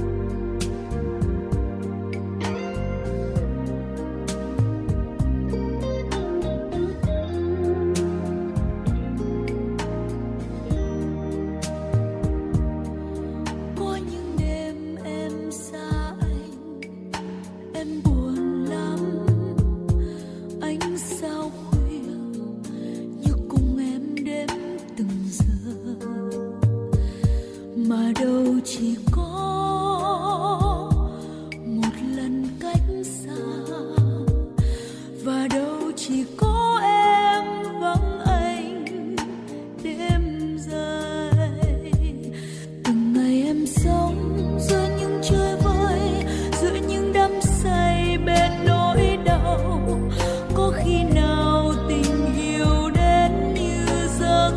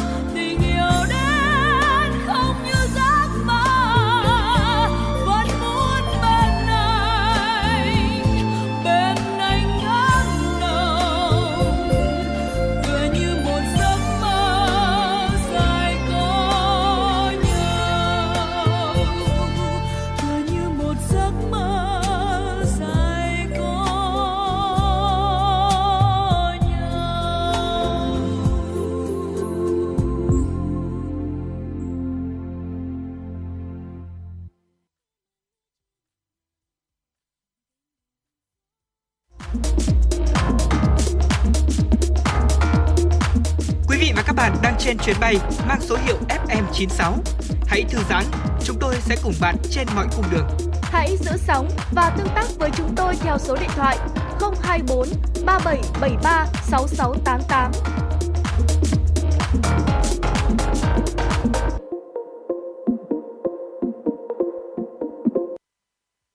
Chúng ta đang quay trở lại với Chuyển động Hà Nội trưa, thưa quý vị. Ngay bây giờ là tiểu mục Sách hay cho bạn như Bảo Trâm đã giới thiệu. Ở ngày nay thì cuộc sống của chúng ta khá là bận rộn, chúng ta mong muốn có thêm thật là nhiều thời gian mỗi ngày để có thể hoàn thành tất cả những công việc của chúng ta. Thế nhưng mà kết quả là một ngày thì vẫn chỉ có 24 tiếng mà thôi, và chúng ta thì cũng đã tất bật và mệt mỏi rồi. Ngay bây giờ thì chúng ta hãy cùng nhau gọi là học lỏm cái câu chuyện thành công của Steve Jobs, chính là sáng lập của Apple, và Albert Einstein để chúng ta có thể hiểu rõ hơn tầm quan trọng của thời gian và cách họ đối diện với 24 giờ một ngày. Steve Jobs và Einstein thì hiểu rõ tầm quan trọng của thời gian, đặc biệt là thời gian rảnh, tức là cái thời gian dành riêng cho bản thân ạ, thay vì công việc hay là tiệc tùng. Với họ thì bí quyết để thành công không làm gì cả hay là non time thì có nghĩa là cái khoảng thời gian yên tĩnh của riêng mình khi mà bản thân tách biệt với tiếng ồn và nhịp sống của thế giới bên ngoài, và chúng ta dành riêng cái thời gian cho bản thân mình thay vì là công việc hay là tịch tùng. Cái việc mà chúng ta sử dụng hiệu quả non time thì đã giúp Einstein nghĩ ra vô số ý tưởng khoa học khi mà ông đang chèo thuyền này, thư giãn này, hay thậm chí là ngồi yên và không làm gì cả. Khi ấy thì ông cho não bộ thiên tài của mình được nghỉ ngơi, tách biệt khỏi các áp lực của cuộc sống và khoa học, tận hưởng không gian riêng. Còn Steve Jobs thì ông nổi tiếng với một giai thoại ở cuối sự nghiệp về chiếc xe không biển trong 6 tháng của mình. Ở nhiều nhận định thú vị được đồn đoán, thế nhưng mà sau đó thì câu chuyện ấy là việc Steve Jobs tận dụng lỗ hổng trong thời gian đăng ký xe tại California để có thể thực hiện một giao kèo hợp đồng quảng cáo với hãng Mercedes. Hiểu rằng là sử dụng non-time hiệu quả là một bí quyết của người thành công, thế nhưng mà để có thể cho mình thời gian dành ấy thì họ đã chăm chỉ làm việc và hoàn thành tất cả dự án đúng thời hạn. Vậy nên là để có non-time và không làm gì cả đi ạ, thì chúng ta cần phải học một cách kiểm soát và làm chủ thời gian, cũng như là sử dụng nó một cách hiệu quả hơn. Và ngay bây giờ thì Quang Minh, Bảo Trâm sẽ giới thiệu đến quý thính giả 2 cuốn sách sẽ là cái câu trả lời cho những cái quy tắc bí quyết để giúp chúng ta làm chủ thời gian của mình. Thưa quý vị, đầu tiên đó là việc hôm nay chớ để ngày mai, đừng để sự trì hoãn làm hỏng mọi việc, là những quy tắc thực tiễn và dễ áp dụng mà Richard Templar đã lồng ghép về các tình huống cụ thể cả trong công việc lẫn đời sống cá nhân, nhằm giúp chúng ta biết cách hoàn thành chỉn chu mọi việc mà không mất quá nhiều thời gian.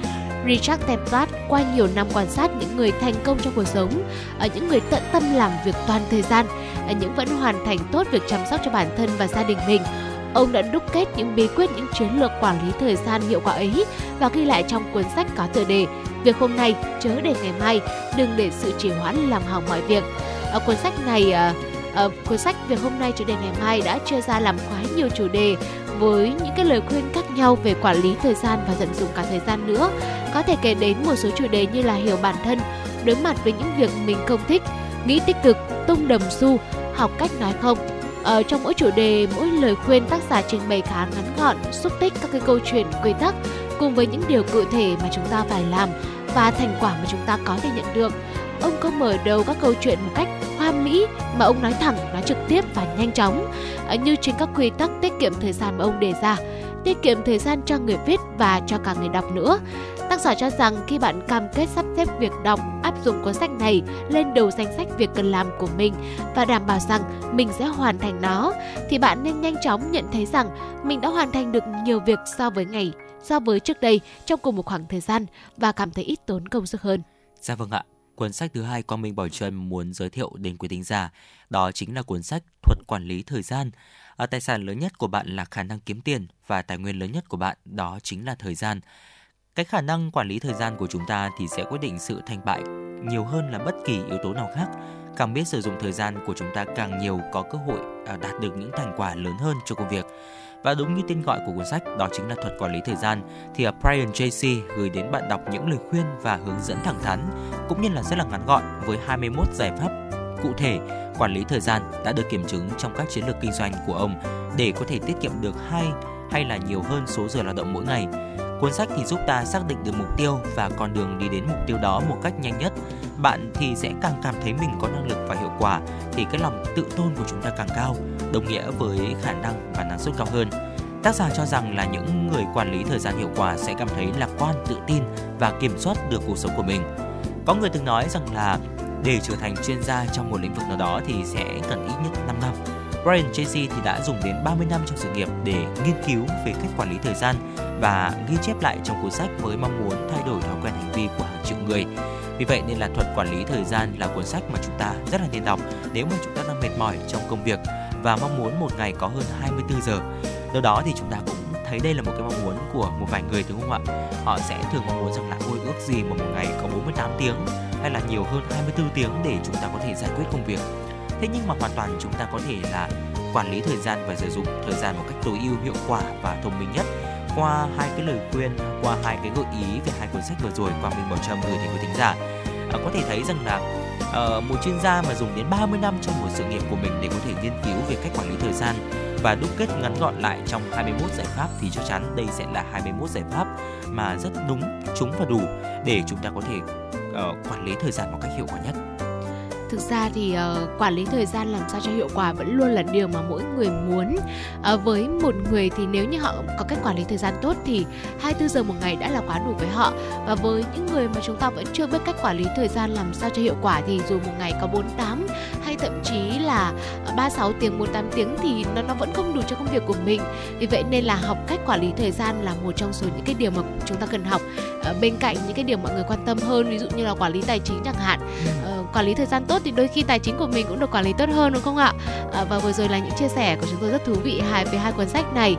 Hai cuốn sách giúp chúng ta có thể là quản lý thời gian tốt hơn. Bảo Trân xin được nhắc lại một chút.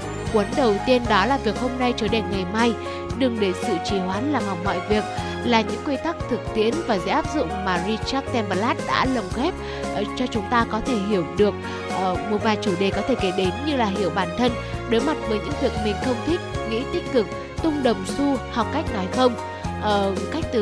Cuốn sách thứ hai đó là cuốn có tựa đề Thuật quản lý thời gian 24 giải pháp, qua phần thể hiện của Brian Tracy, gửi đến cho bạn đọc những lời khuyên và hướng dẫn thẳng thắn. Tôi thấy rằng là có rất nhiều chủ đề, rất nhiều giải pháp hay đưa ra. Tuy nhiên thì quý vị khi mà chúng ta quá trình đọc, bọn mình cũng chọn lọc xem là cái giải pháp nào nó thực sự phù hợp với bản thân mình. Mình cũng không nên là gọi là cô đầm ăn xôi, gọi là mình kết hợp tất cả, gọi là Đông Tây Phương vào thập cẩm như thế thì một ngày có 36 tiếng hay 48 tiếng thì mình cũng rất khó để có thể hoàn thành được công việc. Dạ vâng ạ. Còn nếu quý vị thính giả chúng ta có những cái đầu sách nào, tâm đắc của quý thính giả trong bất kỳ thể loại nào muốn giới thiệu đến chúng tôi thì hãy tương tác với Bảo Trâm, Quang Minh thông qua số điện thoại là 024 3773 6688 cũng như là fanpage FM 96 Thời sự Hà Nội để chúng tôi sẽ cùng nhau chia sẻ đến quý vị thính giả của FM 96 trong những số Chuyển động Hà Nội sau trong tiểu mục Sách hay cho bạn, thưa quý vị.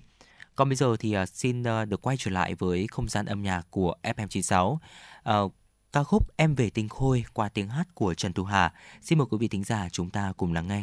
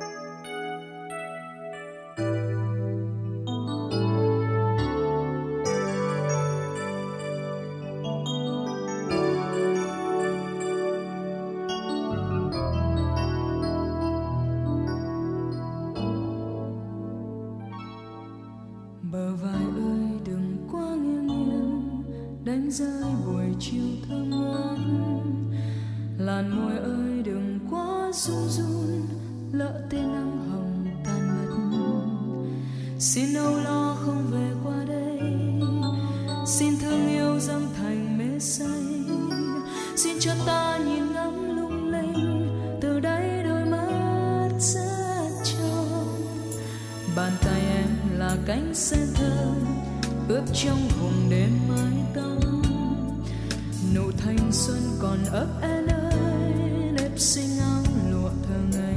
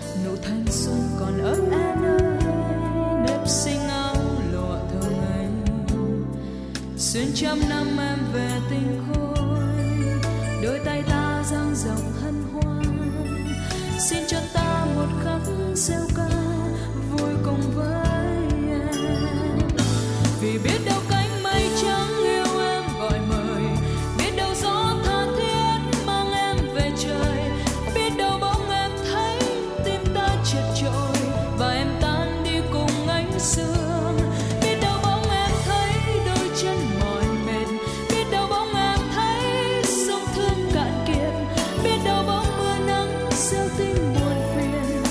Em sẽ cất cánh tung trời hóa thân giấc mơ.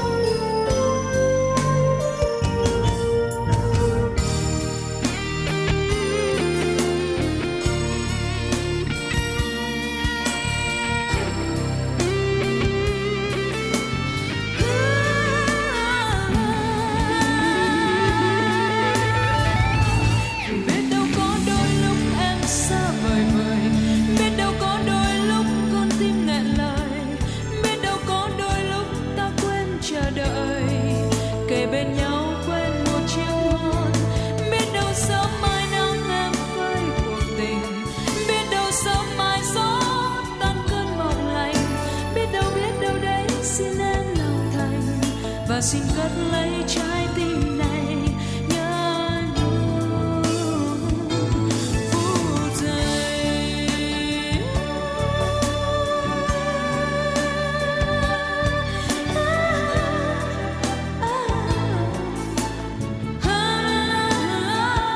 Biết đâu sớm mai nắng em phơi cuộc tình, biết đâu sớm mai gió tan cơn mộng lành, biết đâu đấy xin em và xin cất lấy trái tim này nhớ nhung phút giây, và em sẽ cất cánh phương nào thanh thang mây khói.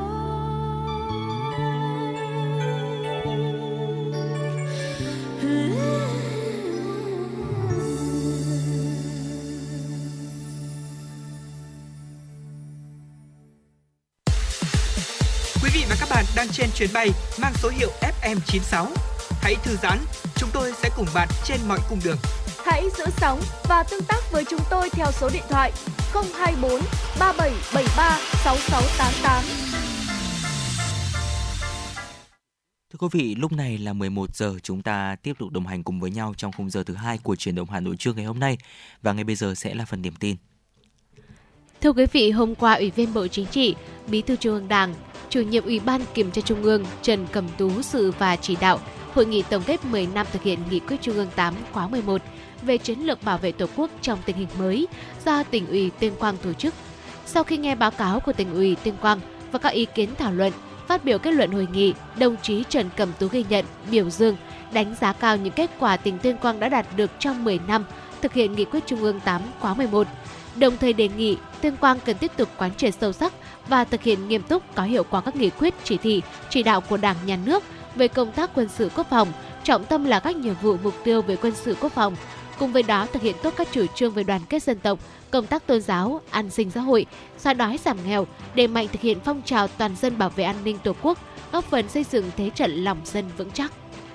Cùng ngày, đoàn công tác của Tòa án Nhân dân tối cao do đồng chí Nguyễn Hòa Bình, Ủy viên Bộ Chính trị, Bí thư Trung ương Đảng, Chánh án Tòa án Nhân dân tối cao làm trưởng đoàn đã đến thăm và làm việc với Tòa án Nhân dân tỉnh Bình Phước. Phát biểu tại buổi làm việc, đồng chí Nguyễn Hòa Bình nhấn mạnh, trước tình hình tội phạm tranh chấp khu vực xảy ra ngày càng nhiều, tinh vi và phức tạp, công tác xét xử của Tòa án Nhân dân tỉnh Bình Phước gặp nhiều khó khăn. Vì vậy, ngoài báo cáo chung của lãnh đạo tòa án địa phương, các thẩm phán cần có ý kiến đóng góp nhằm tháo gỡ khó khăn vướng mắc, nâng cao hiệu quả công tác xét xử hơn nữa. Tòa án Nhân dân tỉnh Bình Phước cần nâng cao hơn nữa về công tác xét xử, thường xuyên tổ chức hội nghị chuyên đề về công tác xét xử để có cơ hội rút kinh nghiệm. Cùng với đó, xây dựng thường xuyên phiên tòa rút kinh nghiệm từ các thẩm phán, tạo ra những bài học lâu dài, tài liệu bổ ích giúp đào tạo thế hệ kế cận. Hôm qua, Ban tổ chức kỷ niệm 50 năm thiết lập quan hệ ngoại giao Nhật Bản - Việt Nam do Đại sứ Nhật Bản tại Việt Nam Yamata Takio đứng đầu cho biết sẽ bắt đầu thực hiện dự án phỏng vấn U40, những người dưới 40 tuổi, để giới thiệu những nỗ lực của thế hệ trẻ đang đóng góp tích cực trên nhiều lĩnh vực khác nhau ở Nhật Bản và Việt Nam. Dự kiến từ tháng 3 đến tháng 7 năm nay, ban tổ chức sẽ đăng tải bài viết giới thiệu trên trang web chính thức đặc biệt nhân dịp kỷ niệm 50 năm thiết lập quan hệ ngoại giao Nhật Bản-Việt Nam, đồng thời đăng tải liên tục trên trang Facebook chính thức của ban tổ chức. Đại sứ quán Nhật Bản tại Việt Nam cũng bày tỏ kỳ vọng sẽ nhận được sự ủng hộ của công chúng đối với những đóng góp tích cực của cá nhân được vinh danh, và nhấn mạnh những đóng góp như vậy sẽ trở thành động lực để khám phá thêm những khía cạnh mới của mối quan hệ Việt Nam-Nhật Bản.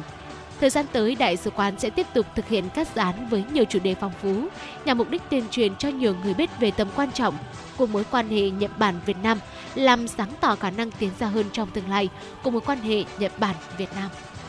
Với quy mô giáo dục lớn nhất cả nước, kỳ thi tuyển sinh lớp 10 và kỳ thi tốt nghiệp trung học phổ thông của thành phố Hà Nội luôn nhận được sự quan tâm đặc biệt của dư luận xã hội và các bậc phụ huynh có con tham dự. Năm 2023, trên địa bàn thành phố Hà Nội có 2 kỳ thi quy mô lớn là kỳ thi tuyển sinh lớp 10 trung học phổ thông năm học 2023-2024 và kỳ thi tốt nghiệp trung học phổ thông. Số lượng thí sinh tham dự ở mỗi kỳ thi là hơn 100.000 em.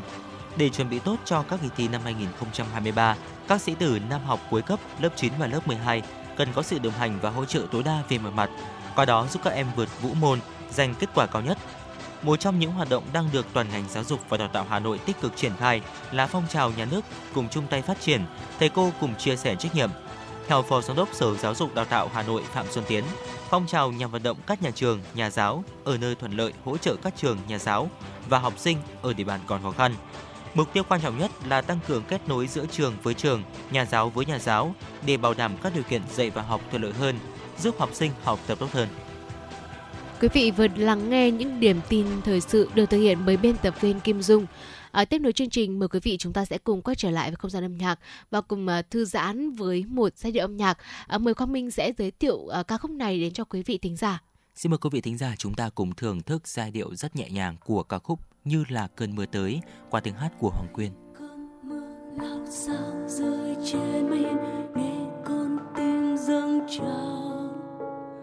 Khi cơn mưa đi qua phố rêu phong, khu vườn tiếng lá xao xạc.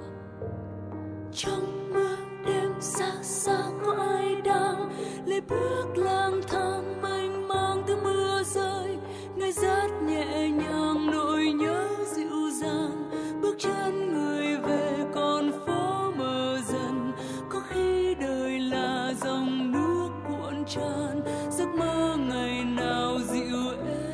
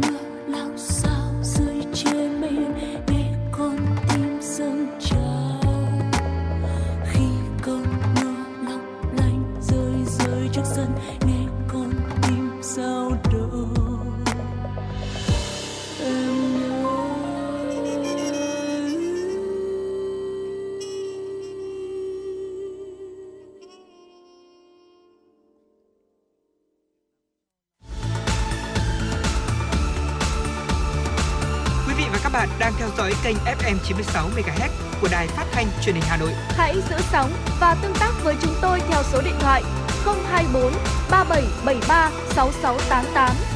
FM 96 đồng hành trên mọi nẻo đường.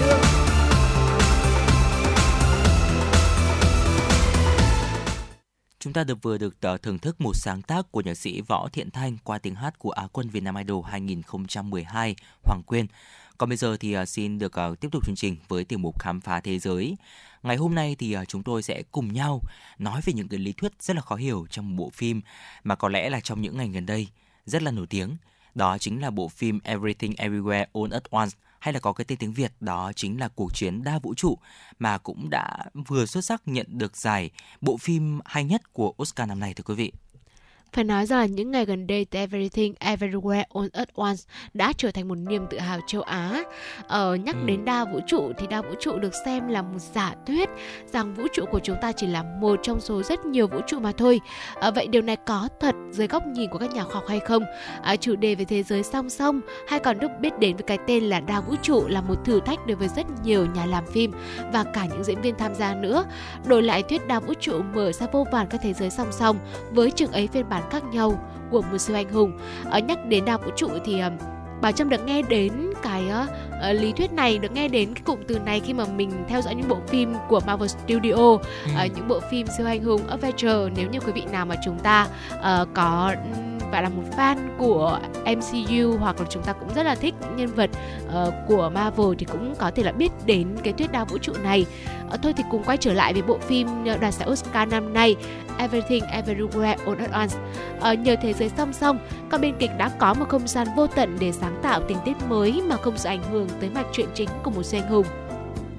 Và thưa quý vị, phim độc lập Everything Everywhere All At Once thì đang là một cái tên khai thác rất là tốt đề tài này. Khi mà dẫn đầu cuộc đua Oscar với 11 đề cử, tại lễ trao giải diễn ra vào sáng ngày 13 tháng 3 vừa rồi, theo giờ Hà Nội tại Los Angeles của Mỹ.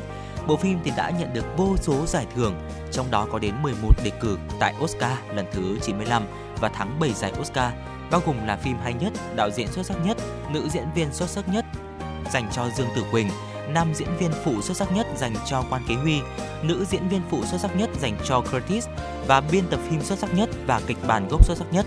Bộ phim thì cũng đã giành được 2 giải Quả cầu vàng, 5 giải Hiệp hội phê bình phim phát sóng bao gồm là phim hay nhất, 1 giải BAFTA, 4 giải nghiệp đoàn diễn viên màn ảnh bao gồm dàn diễn viên xuất sắc nhất và 7 giải tinh thần độc lập bao gồm là phim hay nhất.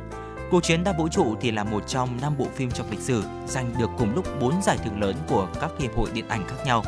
Đây quả thực là một cái thành công rất là vang dội dành cho bộ phim này. Và thưa quý vị, ý tưởng về đa vũ trụ, thứ từng được coi là một khái niệm bên lề mà các nhà vật lý học hay nói đến trong các quán bar sau những hội nghị khoa học của mình, giờ thì đã trở nên thật là gần gũi với khán giả đại chúng và thực sự là tạo nên những cuộc tranh luận nghiêm túc đấy ạ. Nói về thuyết đa vũ trụ, các nhà khoa học, các nhà vật lý thừa nhận rằng cụm từ đa vũ trụ không hoàn toàn là vô lý, mà đôi khi được sử dụng như một thuật ngữ chung để mô tả các khái niệm khác nhau. Câu trả lời đơn giản nhất là vũ trụ của chúng ta vốn trải dài từ 13,8 tỷ năm trước đến sau vụ nổ lớn Big Bang, không phải là vũ trụ duy nhất. Thay vào đó, trái đất chỉ là một trong rất nhiều tỷ vũ trụ có thể vẫn đang tồn tại. Ý tưởng đa vũ trụ ban đầu do nhà vật lý Hằng Everett viết trên một tờ báo vào năm 1957. Ông Everett đã mô tả lại vũ trụ như một tập hợp thay đổi, còn gọi là hàm sóng, phát triển theo phương trình duy nhất. Khái niệm về đa vũ trụ cũng được liên kết với giải thích về đa thế giới nổi tiếng như gây tranh cãi của cơ học lượng tử. Cơ học lượng tử là dựng cột chống đỡ các định luật khoa học mô tả hành vi bất thường của photon, electron hay là bất kỳ hạt nào tạo nên vũ trụ ở quy mô các hạt nguyên tử và electron. Những phương trình của cơ học cổ điển mô tả cách thức di chuyển không có tác dụng. Với những cái lý thuyết này thì Bảo Trâm lại cảm tưởng như mình đang quay trở lại một lớp học cấp 3 trong môn vật lý vậy. Không biết là với quý vị thính giả, khi mà quý vị nghe đây thì quý vị cũng đã mường tượng được chưa? Thôi thì sẽ nhờ Quang Minh chia sẻ tiếp đến quý vị về thuyết đa vũ trụ quý vị nhé. Dạ vâng, theo The Next Web thì nhà vật lý lý thuyết Sin Caro từ Viện Công nghệ California cho biết rằng là thuyết thế giới phân nhánh xác định mọi sự kiện cơ bản đều có nhiều kết quả có thể xảy ra. Ông Caron thì cho rằng điều này giống như là cỗ máy dịch chuyển tức thời của Star Trek bị trục trặc và tạo ra 2 bản sao của bạn. Họ đều là thật, thế nhưng mà sẽ sống cuộc đời khác và chúng ta chẳng cách nào can thiệp được. danh tính của bản thân bạn thì theo thời gian, giống như là một cái nhánh cây mọc ra nhiều khả năng của tương lai. Thế nhưng mà một khi phiên bản của bạn đã phân nhánh thì không có cách nào liên lạc với họ. Chỉ có điều chắc chắn rằng là họ vẫn ở đó và cũng thật như là bạn. Đây cũng là một cái lý thuyết rất là thú vị mà những năm gần đây đã được những cái bộ phim hay là những cái cuốn sách khai thác đề tài này. Và cái câu hỏi đặt ra đó chính là đa vũ trụ có thật hay không, cũng là một cái câu hỏi mà được rất là nhiều quan tâm, và đặc biệt là sau khi xem cái bộ phim Cuộc chiến đa vũ trụ mà vừa nhận được giải Oscar lần thứ 95 vừa rồi. Ngay bây giờ chúng ta hãy cùng nhau tiếp tục tìm hiểu thưa quý vị. Ý tưởng về đa vũ trụ thì thực tế đã bị nhiều nhà khoa học phản đối vì không thể đo lường hoặc là kiểm tra nó. Chúng ta thì không thể tiếp cận những vũ trụ khác ngay cả khi mà chúng tồn tại. Vậy mục đích xác định của chúng là gì? Cũng giống như là rất nhiều lý thuyết khác trong vật lý học, thì một trong những lý do chính khiến mà ý tưởng đa vũ trụ thu hút được nhiều sự chú ý, đó chính là do cái sự khác biệt kỳ lạ trong thực tế đã được thiết lập trong cuộc sống hàng ngày của chúng ta. Một đa vũ trụ thì trong đó vũ trụ của chúng ta đang sống đấy ạ, thì chỉ là một trong số hàng tỷ vũ trụ mà thôi, làm cho cái sự trùng hợp khó có thể xảy ra về sự tồn tại của con người trở nên hợp lý hơn. Đa vũ trụ thì không phải là một cái lý thuyết, mà là cái hệ quả của nhiều lý thuyết khác nhau. Trong đó thì cái giải thuyết lý thuyết là thế giới phân nhánh chính là một trong số đó. Một cách khác để lý giải sự khai sinh ra đa vũ trụ dựa trên khái niệm lạm phát vũ trụ, lý thuyết cho rằng vũ trụ của chúng ta mở rộng theo cấp số nhân trong vài khoảnh khắc sau vụ nổ lớn. Thuyết này cho rằng là trước vụ nổ Big Bang thời gian không tồn tại, sau vụ nổ lớn vũ trụ sơ khai sẽ giãn nở ra theo cấp số nhân. Giai đoạn này được gọi là lạm phát. Lý thuyết này dẫn đến hệ quả có nhiều khu vực khác vẫn đang giãn nở và không bao giờ đạt đến trạng thái kết thúc lạm phát. Điều này dẫn đến trạng thái lạm phát vĩnh cửu. Những vũ trụ mới liên tục xuất hiện trong những vũ trụ khác và tạo ra vô số vũ trụ. Với lạm phát vĩnh cửu, sự mở rộng theo cấp số nhân đó tiếp tục diễn ra, tạo ra một lớp bọt vũ trụ mà mỗi bong bóng nắm giữ một vũ trụ của riêng mình. Khi các vũ trụ bong bóng khác nhau va chạm, chúng có thể để lại dấu vết có thể phát hiện được trên các vũ trụ khác. Các nhà khoa học đã tìm kiếm những dấu hiệu này trong nền vi sóng vũ trụ, ánh sáng bức xạ yếu ớt còn sót lại từ vụ nổ Big Bang. Và trong một cuộc phỏng vấn mới với New York Times, Daniel Kwan và Daniel Stegner, bộ đôi đạo diễn kiêm biên kịch của Everything Everywhere All At Once, tác phẩm dẫn đầu đường đua Oscar 2023 với 11 đề cử, thừa nhận rằng đa vũ trụ trong phim được lấy cảm hứng từ hai tiểu thuyết thế giới phân nhánh và lạm phát vũ trụ. Một số nhà vật lý học nói rằng mặc dù rất thích bộ phim nhưng nó không thực sự phù hợp với bất kỳ nghiên cứu khoa học nào. Theo lý giải thì viễn cảnh về việc nhân vật chính là Evelyn Young là mỗi ngành nghề khác nhau các thế giới được lấy cảm hứng hơn là dựa trên bất kỳ lý thuyết khoa học thực tế nào. Dạ vâng ạ. Và theo Didier Minet, một nhà vật lý học tại Vinegria Tech cho biết rằng là tôi nghĩ họ đang sử dụng đa vũ trụ này như là một món đồ chơi hoặc hơn thế nữa để có thể khám phá một vấn đề tồn tại theo phong cách nghệ thuật bắt mắt. Tôi không nghĩ rằng họ đang lý giải nó theo bất kỳ cách khoa học nào. Trong phim thì khi ở trong buổi giải trình với nhân viên cục thuế, phiên bản vũ trụ Alpha của chồng cô, Quan Kế Huy thì bỗng xuất hiện và tôi lôi Evelyn vào một cuộc chiến với thực thể đa vũ trụ Yobu Tubuki, có nghĩa là được đóng vai bởi Stephanie Husu đấy ạ. Tuy nhiên thì theo các nhà khoa học thì hiện không có cái lý thuyết nào về cách di chuyển giữa các thực tại khác nhau trong đa vũ trụ. Các vũ trụ bong bóng tuy có thể va chạm với nhau, thế nhưng mà sẽ để lại những cái vết nứt cổ xưa nào đó. Và những bước nhảy như trong phim thì không được cho là khả thi và đặc biệt là còn gây ra thảm họa theo cách giải thích của thế giới phân nhánh. Và Minnick thì cảnh báo rằng là đây là một vấn đề rất nghiêm trọng. Một khi mà tương tác với bản thể ở những thế giới khác, điều đó đồng nghĩa với việc là chúng ta đang vi phạm mọi thứ trong vật lý và bản chất của lý thuyết lượng tử. Và vừa rồi là một số những chia sẻ của chúng tôi về những cái lý thuyết rất là khó hiểu trong Everything Everywhere All At Once. Có thể thấy rằng là qua những cái nhận xét của những nhà khoa học, nhà vật lý học đấy ạ, thì bộ phim này được lấy cảm hứng hơn là cái việc là chúng ta dựa trên một cái lý thuyết khoa học nào đó. Và trên hết thì đây cũng là một cái bộ phim rất là tuyệt vời để chúng ta có thể thưởng thức. Quang Minh thì cũng thi thoảng tìm hiểu về vũ trụ, về giải ngân hà của chúng ta dựa trên những cái bức ảnh hay là những cái livestream trực tuyến 24/24 của NASA đấy ạ. Thì chúng ta có thể thấy rằng là cái hệ mặt trời của chúng ta nó chỉ là một cái đốm rất là nhỏ thôi trong thiên hà, và thậm chí là cũng có rất là nhiều thiên hà nữa. Và khi mà chúng ta tìm hiểu về khoa học vũ trụ hay là những cái thuyết mà chúng tôi cũng vừa chia sẻ thì có thể thấy rằng là những cái gì mà chúng ta biết về vũ trụ Nó chỉ nhỏ bé như là một cái hạt hạ proton thôi. Trong khi là những cái kiến thức hay là những cái vũ trụ thì nó cũng có rất là to lớn, và thậm chí là có những cái lý thuyết như là lạm phát vũ trụ mà Bảo Trâm vừa rồi cũng đã chia sẻ, thì nó là những cái lý thuyết cực kỳ to lớn.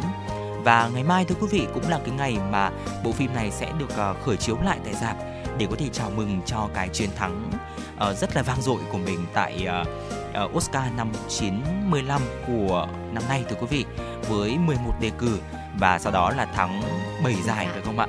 Và trong đó thì cũng có rất là nhiều giải thưởng quan trọng như là nữ diễn viên chính xuất sắc nhất này, hay là Best Picture bộ phim cuối năm. Dạ vâng, đó đều là những cái giải thưởng rất là quan trọng trong cái kỳ Oscar của mỗi năm. Vì vậy nên là quý vị thính giả chúng ta cũng có thể ra rạp và thưởng thức bộ phim này từ ngày mai tại các hệ thống rạp chiếu phim trên toàn quốc thưa quý vị. Vâng, ngày mai có lẽ là Bảo Trâm và Quang Minh chúng tôi chắc chắn là sẽ, chắc là cũng chưa ngày mai thì cũng chưa biết được, nhưng mà sẽ là một ngày nào đó, nhưng chúng tôi chắc chắn sẽ ra rạp và trải nghiệm bộ phim này. Quý vị cũng hãy ra rạp đi, hãy cùng trải nghiệm một bộ phim là giải Oscar, và để xem được rằng là liệu rằng là Quang Minh với Bảo Trâm giới thiệu như thế đã đủ hấp dẫn, và đã gọi là phản ánh, đã nói lên được một trong số những cái phần đặc biệt của bộ phim này hay chưa. Tại sao bộ phim này lại thắng nhiều giải Oscar đến như vậy?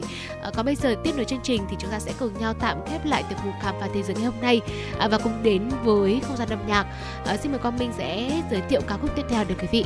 Xin mời quý vị thính giả chúng ta cùng lắng nghe ca khúc Ánh Sao Và Bầu Trời qua tiếng hát của TRI, một sáng tác của Cá. Xin mời quý vị thính giả chúng ta cùng lắng nghe.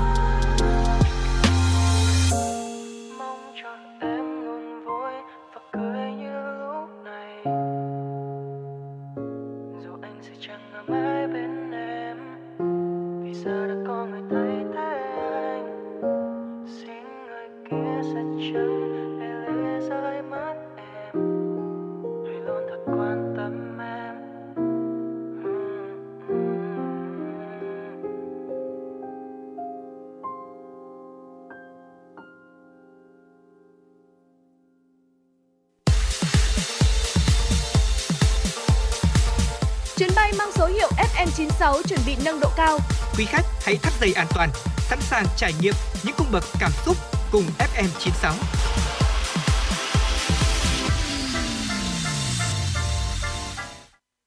Quý thính giả vừa được lắng nghe ca khúc Ánh Sao và Bầu Trời, và nếu như quý thính giả chúng ta có những giai điệu âm nhạc yêu thích muốn lắng nghe trên làn sóng FM 96 hoặc là gửi tặng đến cho bạn bè và người thân thì hãy tương tác với chúng tôi thông qua số điện thoại 024 3773 6688 quý vị nhé. Còn bây giờ thì xin được quay trở lại với những tin tức đáng quan tâm có trong buổi trưa ngày hôm nay. Thưa quý vị, hôm qua tại thủ đô Moscow của Nga, Trung tâm Nghiên cứu Việt Nam và ASEAN, Viện Trung Quốc và Châu Á Đương Đại, Viện Hàn Lâm Khoa học Nga tổ chức buổi giới thiệu công trình khoa học tập thể Bộ Quốc sử Đại Việt Sử Ký Toàn Thư của Việt Nam được dịch sang tiếng Nga và xuất bản trong 8 tập. Tham dự sự kiện có đại diện Đại sứ quán Việt Nam tại Nga, các viện nghiên cứu thuộc Viện Hàn Lâm Khoa học Nga, đông đảo các nhà Việt Nam học và giảng viên sinh viên Nga. Phát biểu ý kiến tại buổi lễ, tiến sĩ khoa học Kirill Barakev, quyền giám đốc Viện Trung Quốc và Châu Á Đương Đại đánh giá cao công trình khoa học tập thể vừa ra mắt do tiến sĩ khoa học Andrei Fedorin làm chủ nhiệm dự án. Ông Barakev khẳng định Bộ Quốc sử Đại Việt Sử Ký Toàn Thư của Việt Nam được dịch sang tiếng Nga đóng vai trò rất quan trọng không chỉ đối với công tác nghiên cứu về Việt Nam mà còn thúc đẩy quan hệ Nga-Việt Nam phát triển mạnh mẽ hơn trong thời gian tới. Nhấn mạnh Việt Nam là quốc gia giàu văn hóa, lịch sử.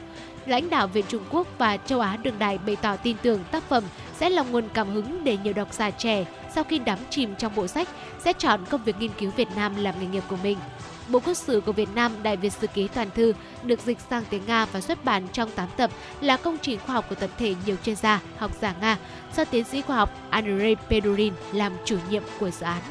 Hội đồng Bảo an Liên Hợp Quốc mới đây đã tiến hành phiên thảo luận về diễn biến của xung đột tại Ukraine theo đề xuất của Nga. Đại sứ Nga tại Liên Hợp Quốc Vasily Nebenzia cho biết Nga đề nghị mở phiên thảo luận này do lo ngại thông tin sai lệch liên quan có thể ảnh hưởng sâu đến Nga, cũng như hòa bình và an ninh quốc tế. Đại diện Nga nhấn mạnh nền hòa bình lâu dài và bền vững ở châu Âu không thể được xây dựng dựa trên những thông tin sai lệch. Tại phiên thảo luận, phát biểu trên cương vị Chủ tịch Hội đồng Bảo an trong tháng 3, đại diện Mozambique cảnh báo việc các bên sử dụng ngôn ngữ kích động sẽ chỉ làm leo thang cuộc xung đột hiện nay, khiến triển vọng hòa bình trở nên mong manh hơn. Đại diện Trung Quốc kêu gọi các bên nỗ lực xây dựng môi trường quan hệ quốc tế mới dựa trên sự tôn trọng lẫn nhau, công bằng và hợp tác cùng thắng. Sự tàn vỡ nhanh chóng của các ngân hàng Silicon Valley Bank đã mở đầu chuỗi sụp đổ, khiến ngành ngân hàng Mỹ choáng váng sau nhiều năm nỗ lực duy trì sự ổn định. Diễn biến đáng ngại này buộc Washington và nhiều chính phủ trên toàn cầu nhanh chóng đề ra các biện pháp ứng phó nhằm ngăn chặn rủi ro lan rộng. Để ngăn chặn cuộc khủng hoảng ngân hàng có thể lan rộng, Washington đã có những động thái xử lý quyết liệt như chỉ định Tập đoàn Bảo hiểm Tiền gửi Liên bang tiếp nhận xử lý tài sản của FB. Cục Dự trữ Liên bang Mỹ Fed và Bộ Tài chính nước này ngay lập tức đã xây dựng chương trình khẩn cấp để ngăn chặn các khoản tiền gửi bị rút ồ ạt từ hai ngân hàng trên bằng cách sử dụng cơ chế cho vay khẩn cấp của Fed. Quỹ bảo hiểm tiền gửi của FDIC cũng được huy động để chi trả cho những người gửi tiền với khoản bảo hiểm tiền gửi là $250.000. Với hàng loạt các biện pháp dự phòng khẩn cấp, các cơ quan trên khẳng định người gửi tiền có toàn quyền xử lý khoản tiền đã gửi và sẽ được thanh toán toàn bộ. Trong phát biểu liên quan tới vụ việc, Tổng thống Mỹ Joe Biden đã trấn an người dân Mỹ và các doanh nghiệp về khoản tiền gửi, cho biết sẽ buộc những bên có liên quan có trách nhiệm giải trình, đồng thời cam kết sẽ nỗ lực tăng cường giám sát và điều chỉnh các ngân hàng lớn để tránh tình trạng sụp đổ tái diễn. Quỹ tiền tệ quốc tế khẳng định sẽ theo dõi sát các hoạt động tác động của cuộc khủng hoảng ngân hàng, bày tỏ tin tưởng Washington sẽ có biện pháp quản lý thích hợp nhằm giải quyết tình hình. Theo nguồn tin từ chính phủ Nhật Bản cho biết, nước này và Hàn Quốc đang cân nhắc nối lại các cuộc đối thoại an ninh giữa các quan chức ngoại giao và quốc phòng, một dấu hiệu nữa cho thấy nỗ lực cải thiện quan hệ song phương của Tokyo và Seoul. Vấn đề này sẽ được bàn thảo trong cuộc gặp thượng đỉnh với Thủ tướng Fumio Kishida nhân chuyến thăm của Tổng thống Hàn Quốc Yoon Suk Yeol tới Nhật Bản vào ngày 16 tháng 3. Đây là chuyến thăm Nhật Bản đầu tiên của Tổng thống Yoon Suk Yeol kể từ khi ông lên nắm quyền và chuyến thăm đầu tiên của một Tổng thống Hàn Quốc trong gần 4 năm. Mục đích của cuộc đối thoại là nhằm xây dựng lòng tin giữa các cơ quan chính sách đối ngoại và quốc phòng của hai nước. Cuộc đối thoại đầu tiên đã diễn ra tại Seoul, Hàn Quốc vào tháng 6 năm 1998. Tuy nhiên, cơ chế đối thoại này đã bị đình trệ từ năm 2018 khi Tòa án tối cao Hàn Quốc yêu cầu các công ty Nhật Bản bồi thường cho các nguyên đơn trong vụ kiện liên quan tới lao động cưỡng bức thời chiến. Chuyến thăm Nhật Bản của Tổng thống Yoon Suk Yeol được lên kế hoạch sau khi Seoul chính thức đề xuất phương án bồi thường cho các nạn nhân lao động bị cưỡng bức thời chiến. Thưa quý vị, và vừa rồi là một số những tin tức đáng quan tâm có trong buổi trưa ngày hôm nay. Còn bây giờ thì xin được tiếp tục chương trình với tiểu mục Cà phê trưa. Ngày hôm nay chúng tôi xin được mời quý vị thính giả chúng ta cùng thưởng thức một tách cà phê và tìm hiểu về những giới hạn, sức chịu đựng và về thể xác cũng như là tinh thần của con người. Xem là con người của chúng ta sẽ có thể là chịu đựng được bao lâu trong những cái yếu tố ví dụ như là chúng ta áp suất này, hay là nhiệt độ này, hay là về chịu lạnh này, hay là sức nóng của chúng ta xem như thế nào. Xem là con người của chúng ta sẽ có cái giới hạn đến đâu thưa quý vị. Không biết là có quý vị thính giả nào ngồi ở đây khi mà lắng nghe Bảo Trâm Quang Minh chia sẻ thì chúng ta đã biết đến nguyên tắc 3 số 3 chưa? Anh Quang Minh đã nghe đến nguyên tắc này chưa ạ? Dạ vâng, tôi cũng chưa bao giờ nghe đến nguyên tắc này. Không biết là nguyên tắc này thì nó sẽ tượng trưng và thể hiện cho điều gì ạ? Vâng, thưa quý vị và thưa Quang Minh, nguyên tắc 3 số 3 nghĩa là con người có thể tồn tại được nhờ 3 yếu tố cơ bản: không khí, nước, thức ăn. Thiếu không khí 3 phút, thiếu nước 3 ngày, thiếu ăn 3 tuần sẽ không thể tồn tại được. Và sẽ ra sao nếu như mà chúng ta chạm đến giới hạn của sức chịu đựng và khả năng chịu đựng của con người đến đâu? Bây giờ thì hãy cùng chúng tôi tìm hiểu quý vị nhé. Dạ vâng ạ, đầu tiên chúng ta hãy cùng tìm hiểu xem là con người có thể thức được bao lâu. Nếu chúng ta sống 78 năm thì có nghĩa là chúng ta mất 9 năm để xem tivi và điện thoại, 4 năm lái xe, 92 ngày trong toilet, 58 ngày quan hệ tình dục và tận 26 năm để ngủ. Vậy tại sao chúng ta lại dành nhiều thời gian cho việc ngủ như vậy? Và chuyện gì xảy ra nếu chúng ta không ngủ? Theo một nghiên cứu do các chuyên gia ở Đại học Chicago của Mỹ thực hiện cho thấy rằng là các phi công là nhóm người có sức khỏe cực kỳ tốt, thế nhưng mà cũng chỉ thức được từ 3 đến 4 đêm. Và nếu không được ngủ thì họ sẽ gặp phải tai nạn, thậm chí là chỉ cần thiếu ngủ một đêm thì khả năng lái xe của con người cũng giống như là một người say rượu vậy. Một người đạt kỷ lục thức tới 264 giờ, tương đương với 11 ngày. Đó chính là một chàng trai 17 tuổi người Mỹ tên là Randy Granger, là được lập cái kỷ lục này vào năm 1965 và đến nay thì vẫn chưa bị phá. Vào tháng 6 năm 2012 thưa quý vị, một thanh niên người Trung Quốc 26 tuổi đã tử vong sau 11 ngày không ngủ vì thức liên tục kèm theo uống rượu và hút thuốc, cố gắng theo dõi tất cả các trận bóng đá mà mình yêu thích. Năm 1999, các chuyên gia ở UOC đã nghiên cứu trên chuột, bắt những con chuột này không ngủ. Kết quả là sau 2 tuần bị đày đọa, những con chuột này mắc phải một chứng rối loạn chuyển hóa và do quá căng thẳng, hoạt động với tần suất cao mà chúng tiêu thụ cạn kiệt calo có trong cơ thể, dẫn đến tử vong. Thí nghiệm chưa được thực hiện trên con người do tính vô đạo đức, nhưng mà theo ước tính, tối đa con người chỉ có thể không ngủ trong vòng 15 ngày. Hội chứng thường gặp ở nhóm người mất ngủ là thủ phạm gây ra những căn bệnh nan y, trong đó có căn bệnh đái tháo đường và tim mạch. Sau khoảng từ 1 đến 2 ngày không ngủ, cơ thể sẽ giảm mạnh khả năng tiêu hóa đường, hệ miễn dịch cũng suy giảm theo. Sau 3 ngày, chúng ta sẽ bị rơi vào một cái trạng thái ảo giác và vô thức, có những cái giấc ngủ ngắn kéo dài 30 giây. Sau ngày thứ 4, đây được coi là thiếu ngủ cực độ, vì nhận thức của chúng ta về thế giới thực sẽ bị sai lệch nghiêm trọng. Bạn không thể suy nghĩ được điều gì, não dường như là ngưng hoạt động, khó thở và căng thẳng đến cực độ. Bạn cảm thấy dường như cơ thể này không còn là của mình nữa và gia tăng sự ảo tưởng, rối loạn nhân cách. Mất ngủ trong một tuần, biểu hiện rõ nhất là tình trạng run rẩy ở các đầu chi. Đồng thời chúng ta cũng có thể có biểu hiện là rối loạn trí nhớ, khả năng ghi nhớ ngắn hạn bị suy giảm, mức độ hoang tưởng cũng nghiêm trọng hơn. Ở ngưỡng cửa từ 9 đến 11 ngày là mức độ chúng ta có thể thức lâu nhất tính đến thời điểm hiện tại, nhưng mà Quang Minh vừa chia sẻ đó là một chàng trai 17 tuổi người Mỹ Randy Garner lập được kỷ lục này vào năm 1965 và đến nay thì kỷ lục này vẫn chưa được phá. Sau hơn 50 năm vẫn chưa được phá kỷ lục này quý vị ạ. Và tiếp theo đó là ở cái ngưỡng 9 đến 11 ngày chúng ta thức ạ, các dây thần kinh của mình sẽ bị chèn ép và các cơ quan nội tạng cơ thể bị tổn thương nặng nề, dẫn đến là tử vong. Dạ vâng ạ, cái tiếp theo chúng ta hãy cùng nhau tìm hiểu đó chính là sự thay đổi áp suất ạ. Nếu áp suất khí quyển không khí không đủ sẽ làm con người tăng ngạt thở, vì trong điều kiện bình thường thì không khí có chứa 21% oxy. Con người có thể chết khi nồng độ oxy nó trên tụt xuống mức 11%. Ngược lại thì nếu có quá nhiều oxy sẽ gây ra viêm nhiễm phổi. Về áp lực không khí thì nếu áp suất không khí giảm xuống dưới 57% so với thông thường, tương đương khi mà chúng ta ở độ cao là 4.572m, thì những người leo núi khi lên cao đấy ạ, thì sẽ có thể là thích nghi dần dần với sự thay đổi thiếu oxy, vì vậy nên là ít có sự cố xảy ra. Thế nhưng mà không ai sống sót ở độ cao 7.925m nếu không có bình dưỡng khí, và ở độ cao trên 8.000m thì sự sống lúc này lại quay trở về thời kỳ tiền sử, có nghĩa là không có sự sống. Về áp lực của nước thông thường thì một người có thể lặn sâu xuống khoảng 18m. Thế nhưng mà kỷ lục này có một cái kỷ lục thế giới ghi lại độ sâu lớn nhất mà con người có thể lặn xuống là tới 85m thưa quý vị, mà không bị áp lực nước đè bẹp. Quả là một cái kỷ lục mà phải khiến cho chúng ta bất ngờ phải không ạ? Thế thì nếu như mà con người chúng ta không may mình bị tai nạn, bị mất máu thì chúng ta sẽ chết nếu như mà chúng ta mất bao nhiêu máu.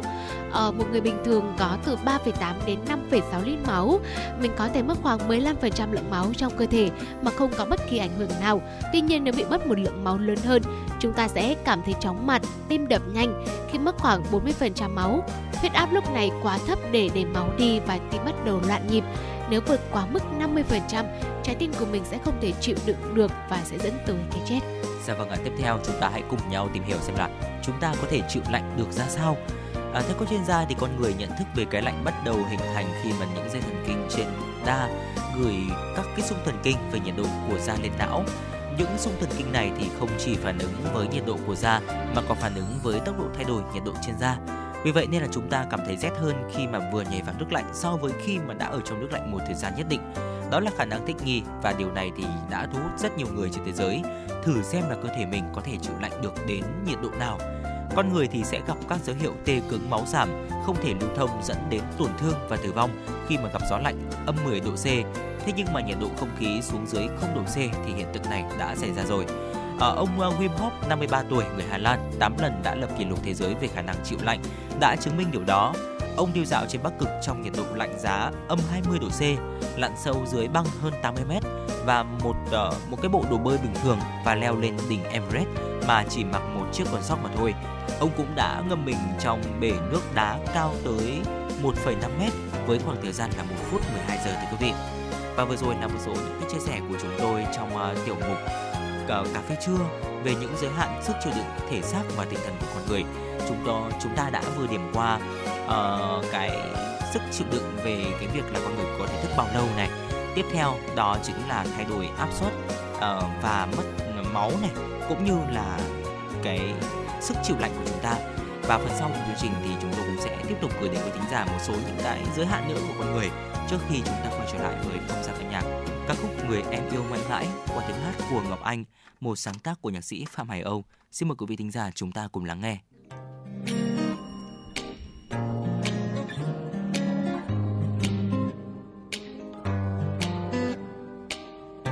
Cơn mưa như vội vã cuốn trôi hết những tháng ngày có nhau. Bên anh em như chim trong giấc mơ rồi bật khóc nhạt nhòa. Còn lại một mình như vô vọng vì mất nhau rồi chỉ còn trong trái tim này. Từng ngày trôi qua em mong chờ rồi cất thất vọng. Anh ơi anh có biết rằng sẽ mãi mãi yêu anh từ áng mây trôi xanh và đôi mắt vẫn hé cười vì anh vẫn bối rối khi em nhìn thấy anh xa xa người yêu gió hơi giờ đây chắc có lẽ tình anh đã vội vã hoàng hôn đã buông dần.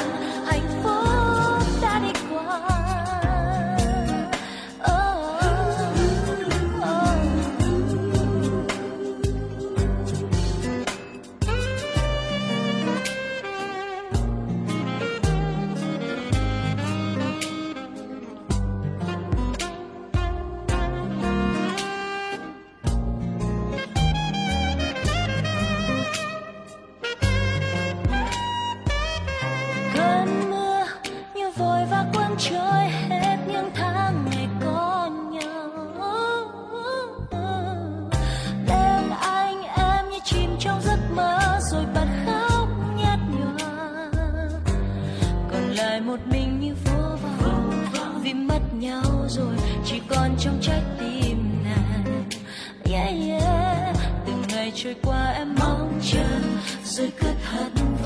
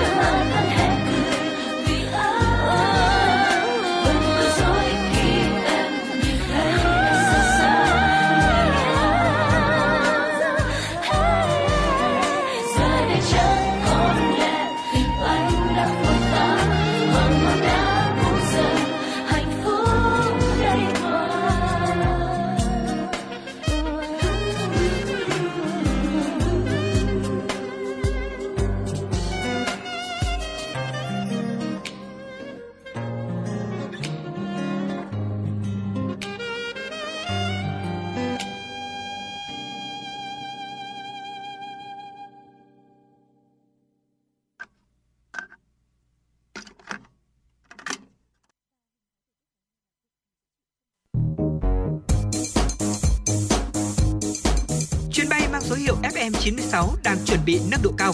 Quý khách hãy thắt dây an toàn, sẵn sàng trải nghiệm những cung bậc cảm xúc cùng FM 96.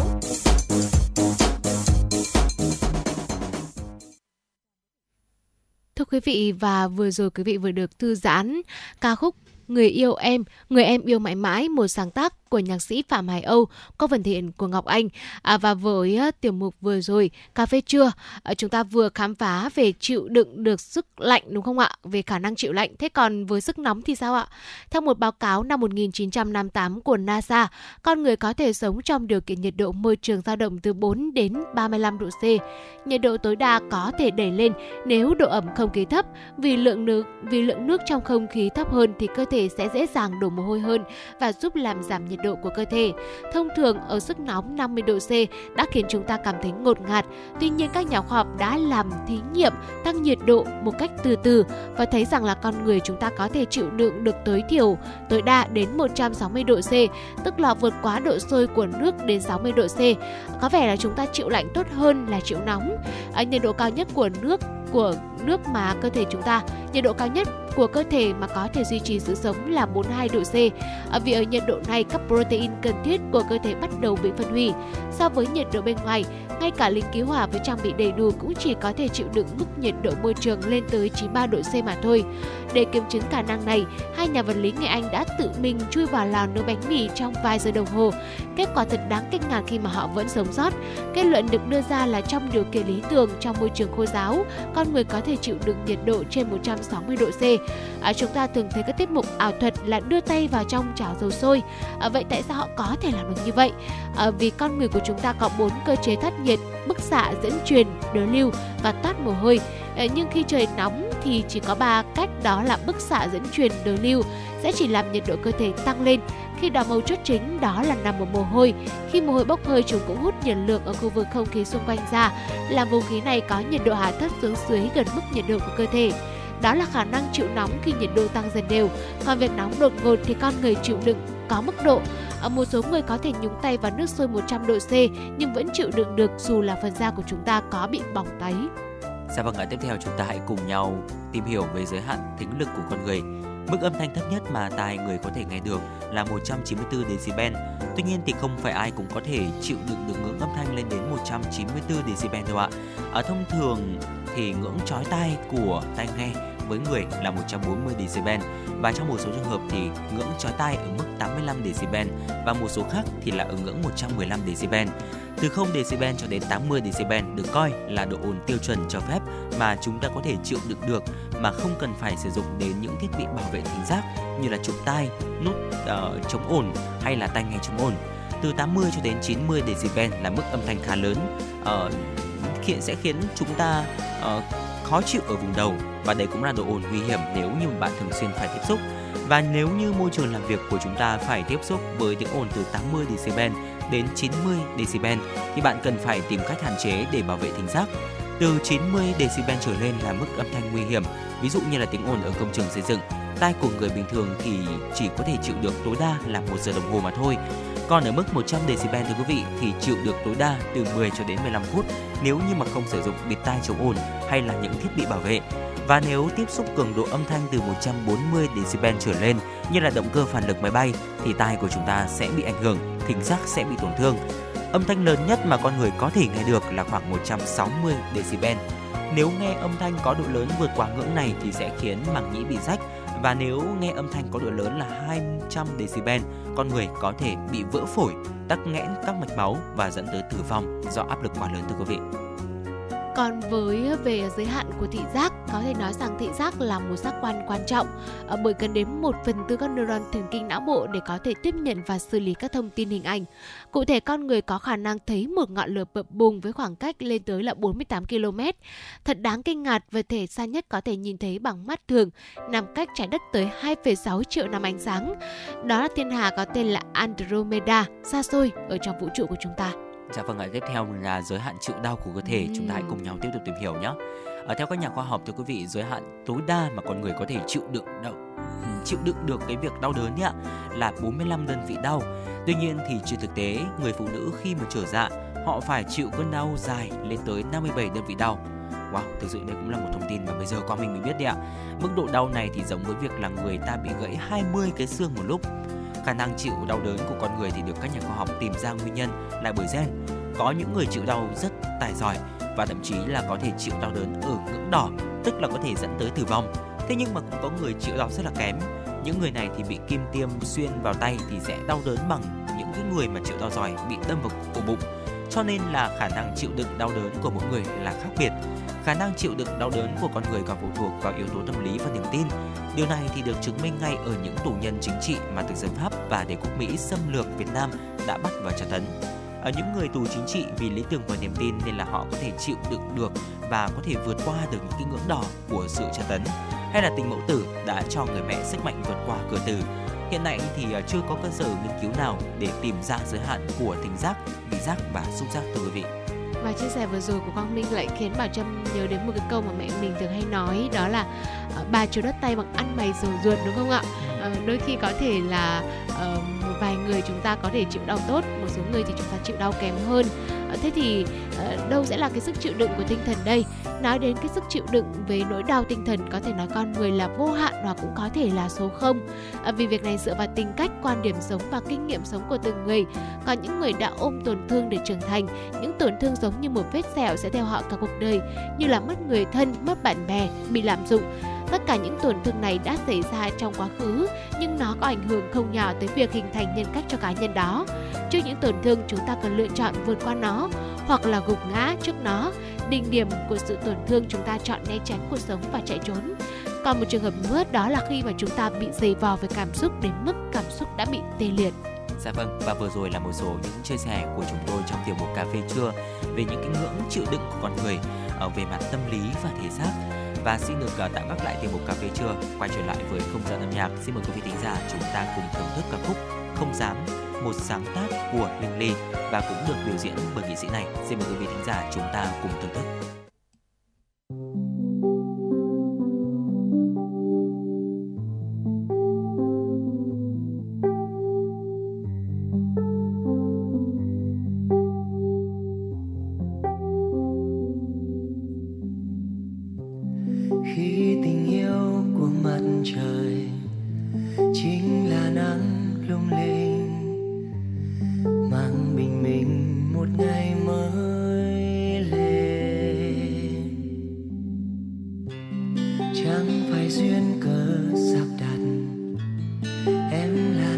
Trong tim tôi để tôi ngẩn ngơ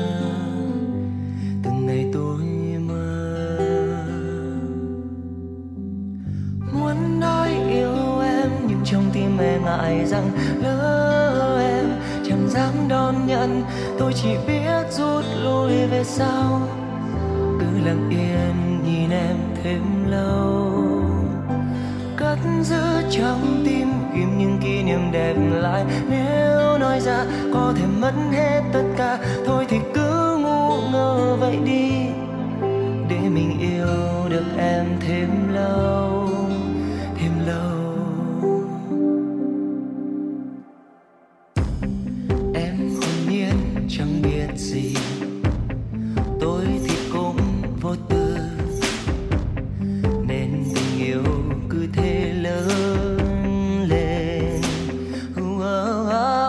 Trời cho mây ở cạnh bên núi cao, và trời cho cây được gió sao trời lại chẳng cho em đến tối.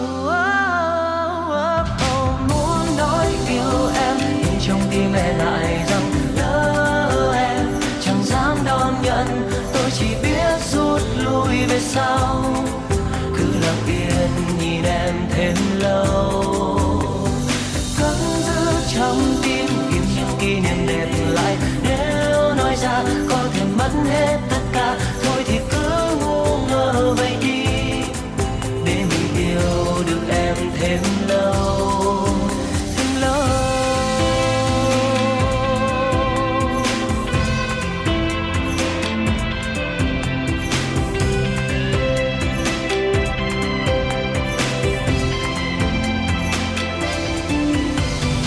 Muốn nói yêu em nhưng trong tim em lại rằng dám đón nhận, tôi chỉ biết rút lui về sau, cứ lặng yên nhìn em thêm lâu, cất giữ trong tim ghi những kỷ niệm đẹp lại. Nếu nếu nói ra có thể mất hết tất cả, thôi thì cứ ngu ngơ vậy đi, để mình yêu được em thêm lâu.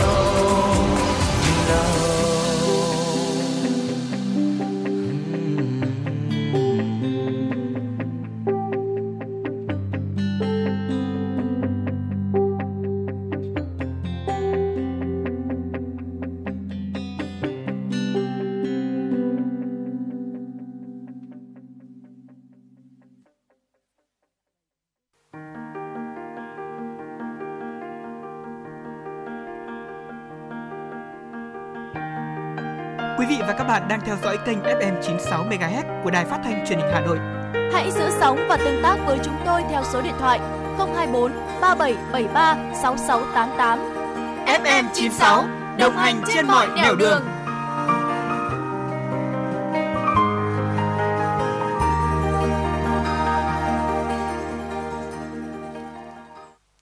Cùng quay trở lại với Chuyển động Hà Nội trưa nay, mời quý vị cùng chúng tôi cập nhật những điểm tin được thực hiện bởi biên tập viên Kim Dung.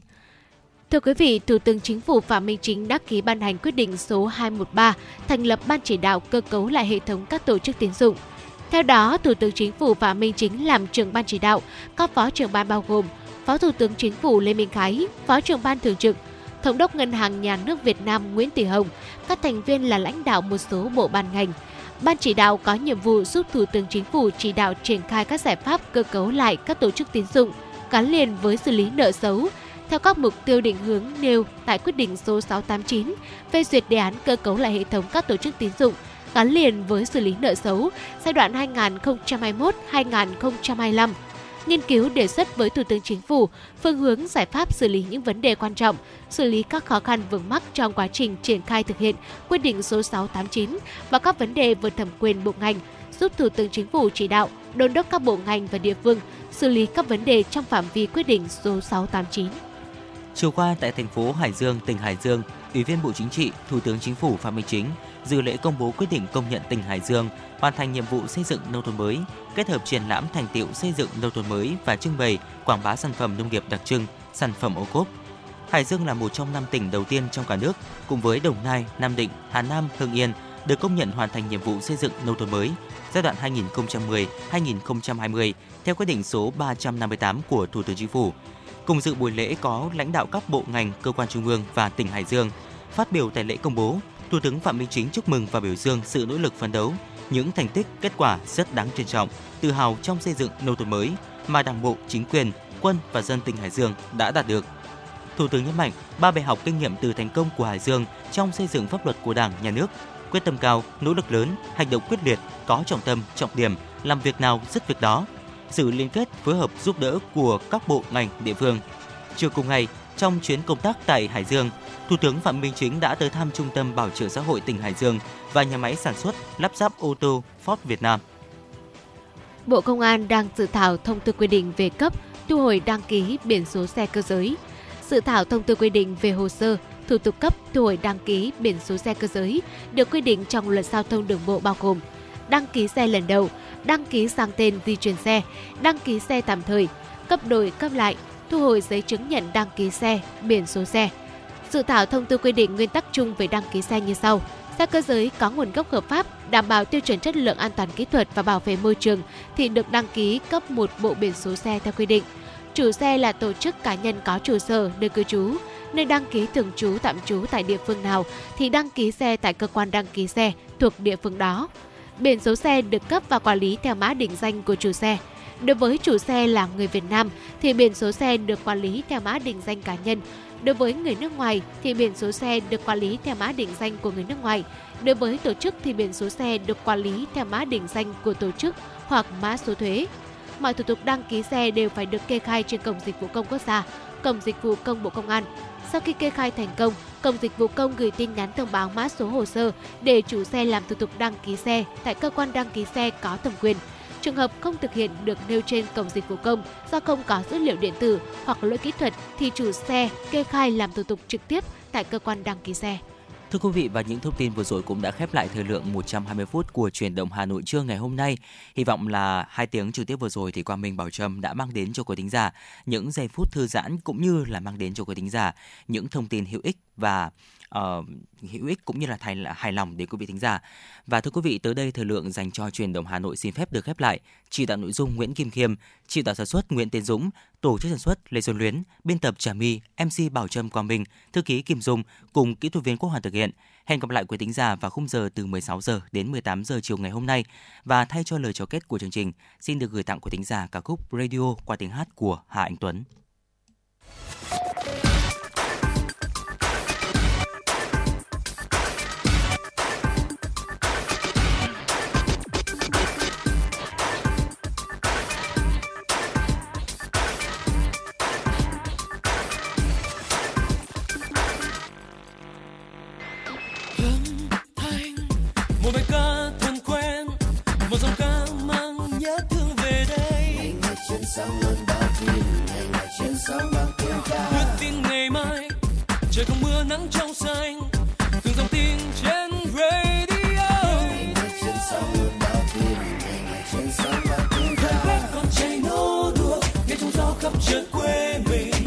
Trên radio một câu hát, trên radio một tin mới.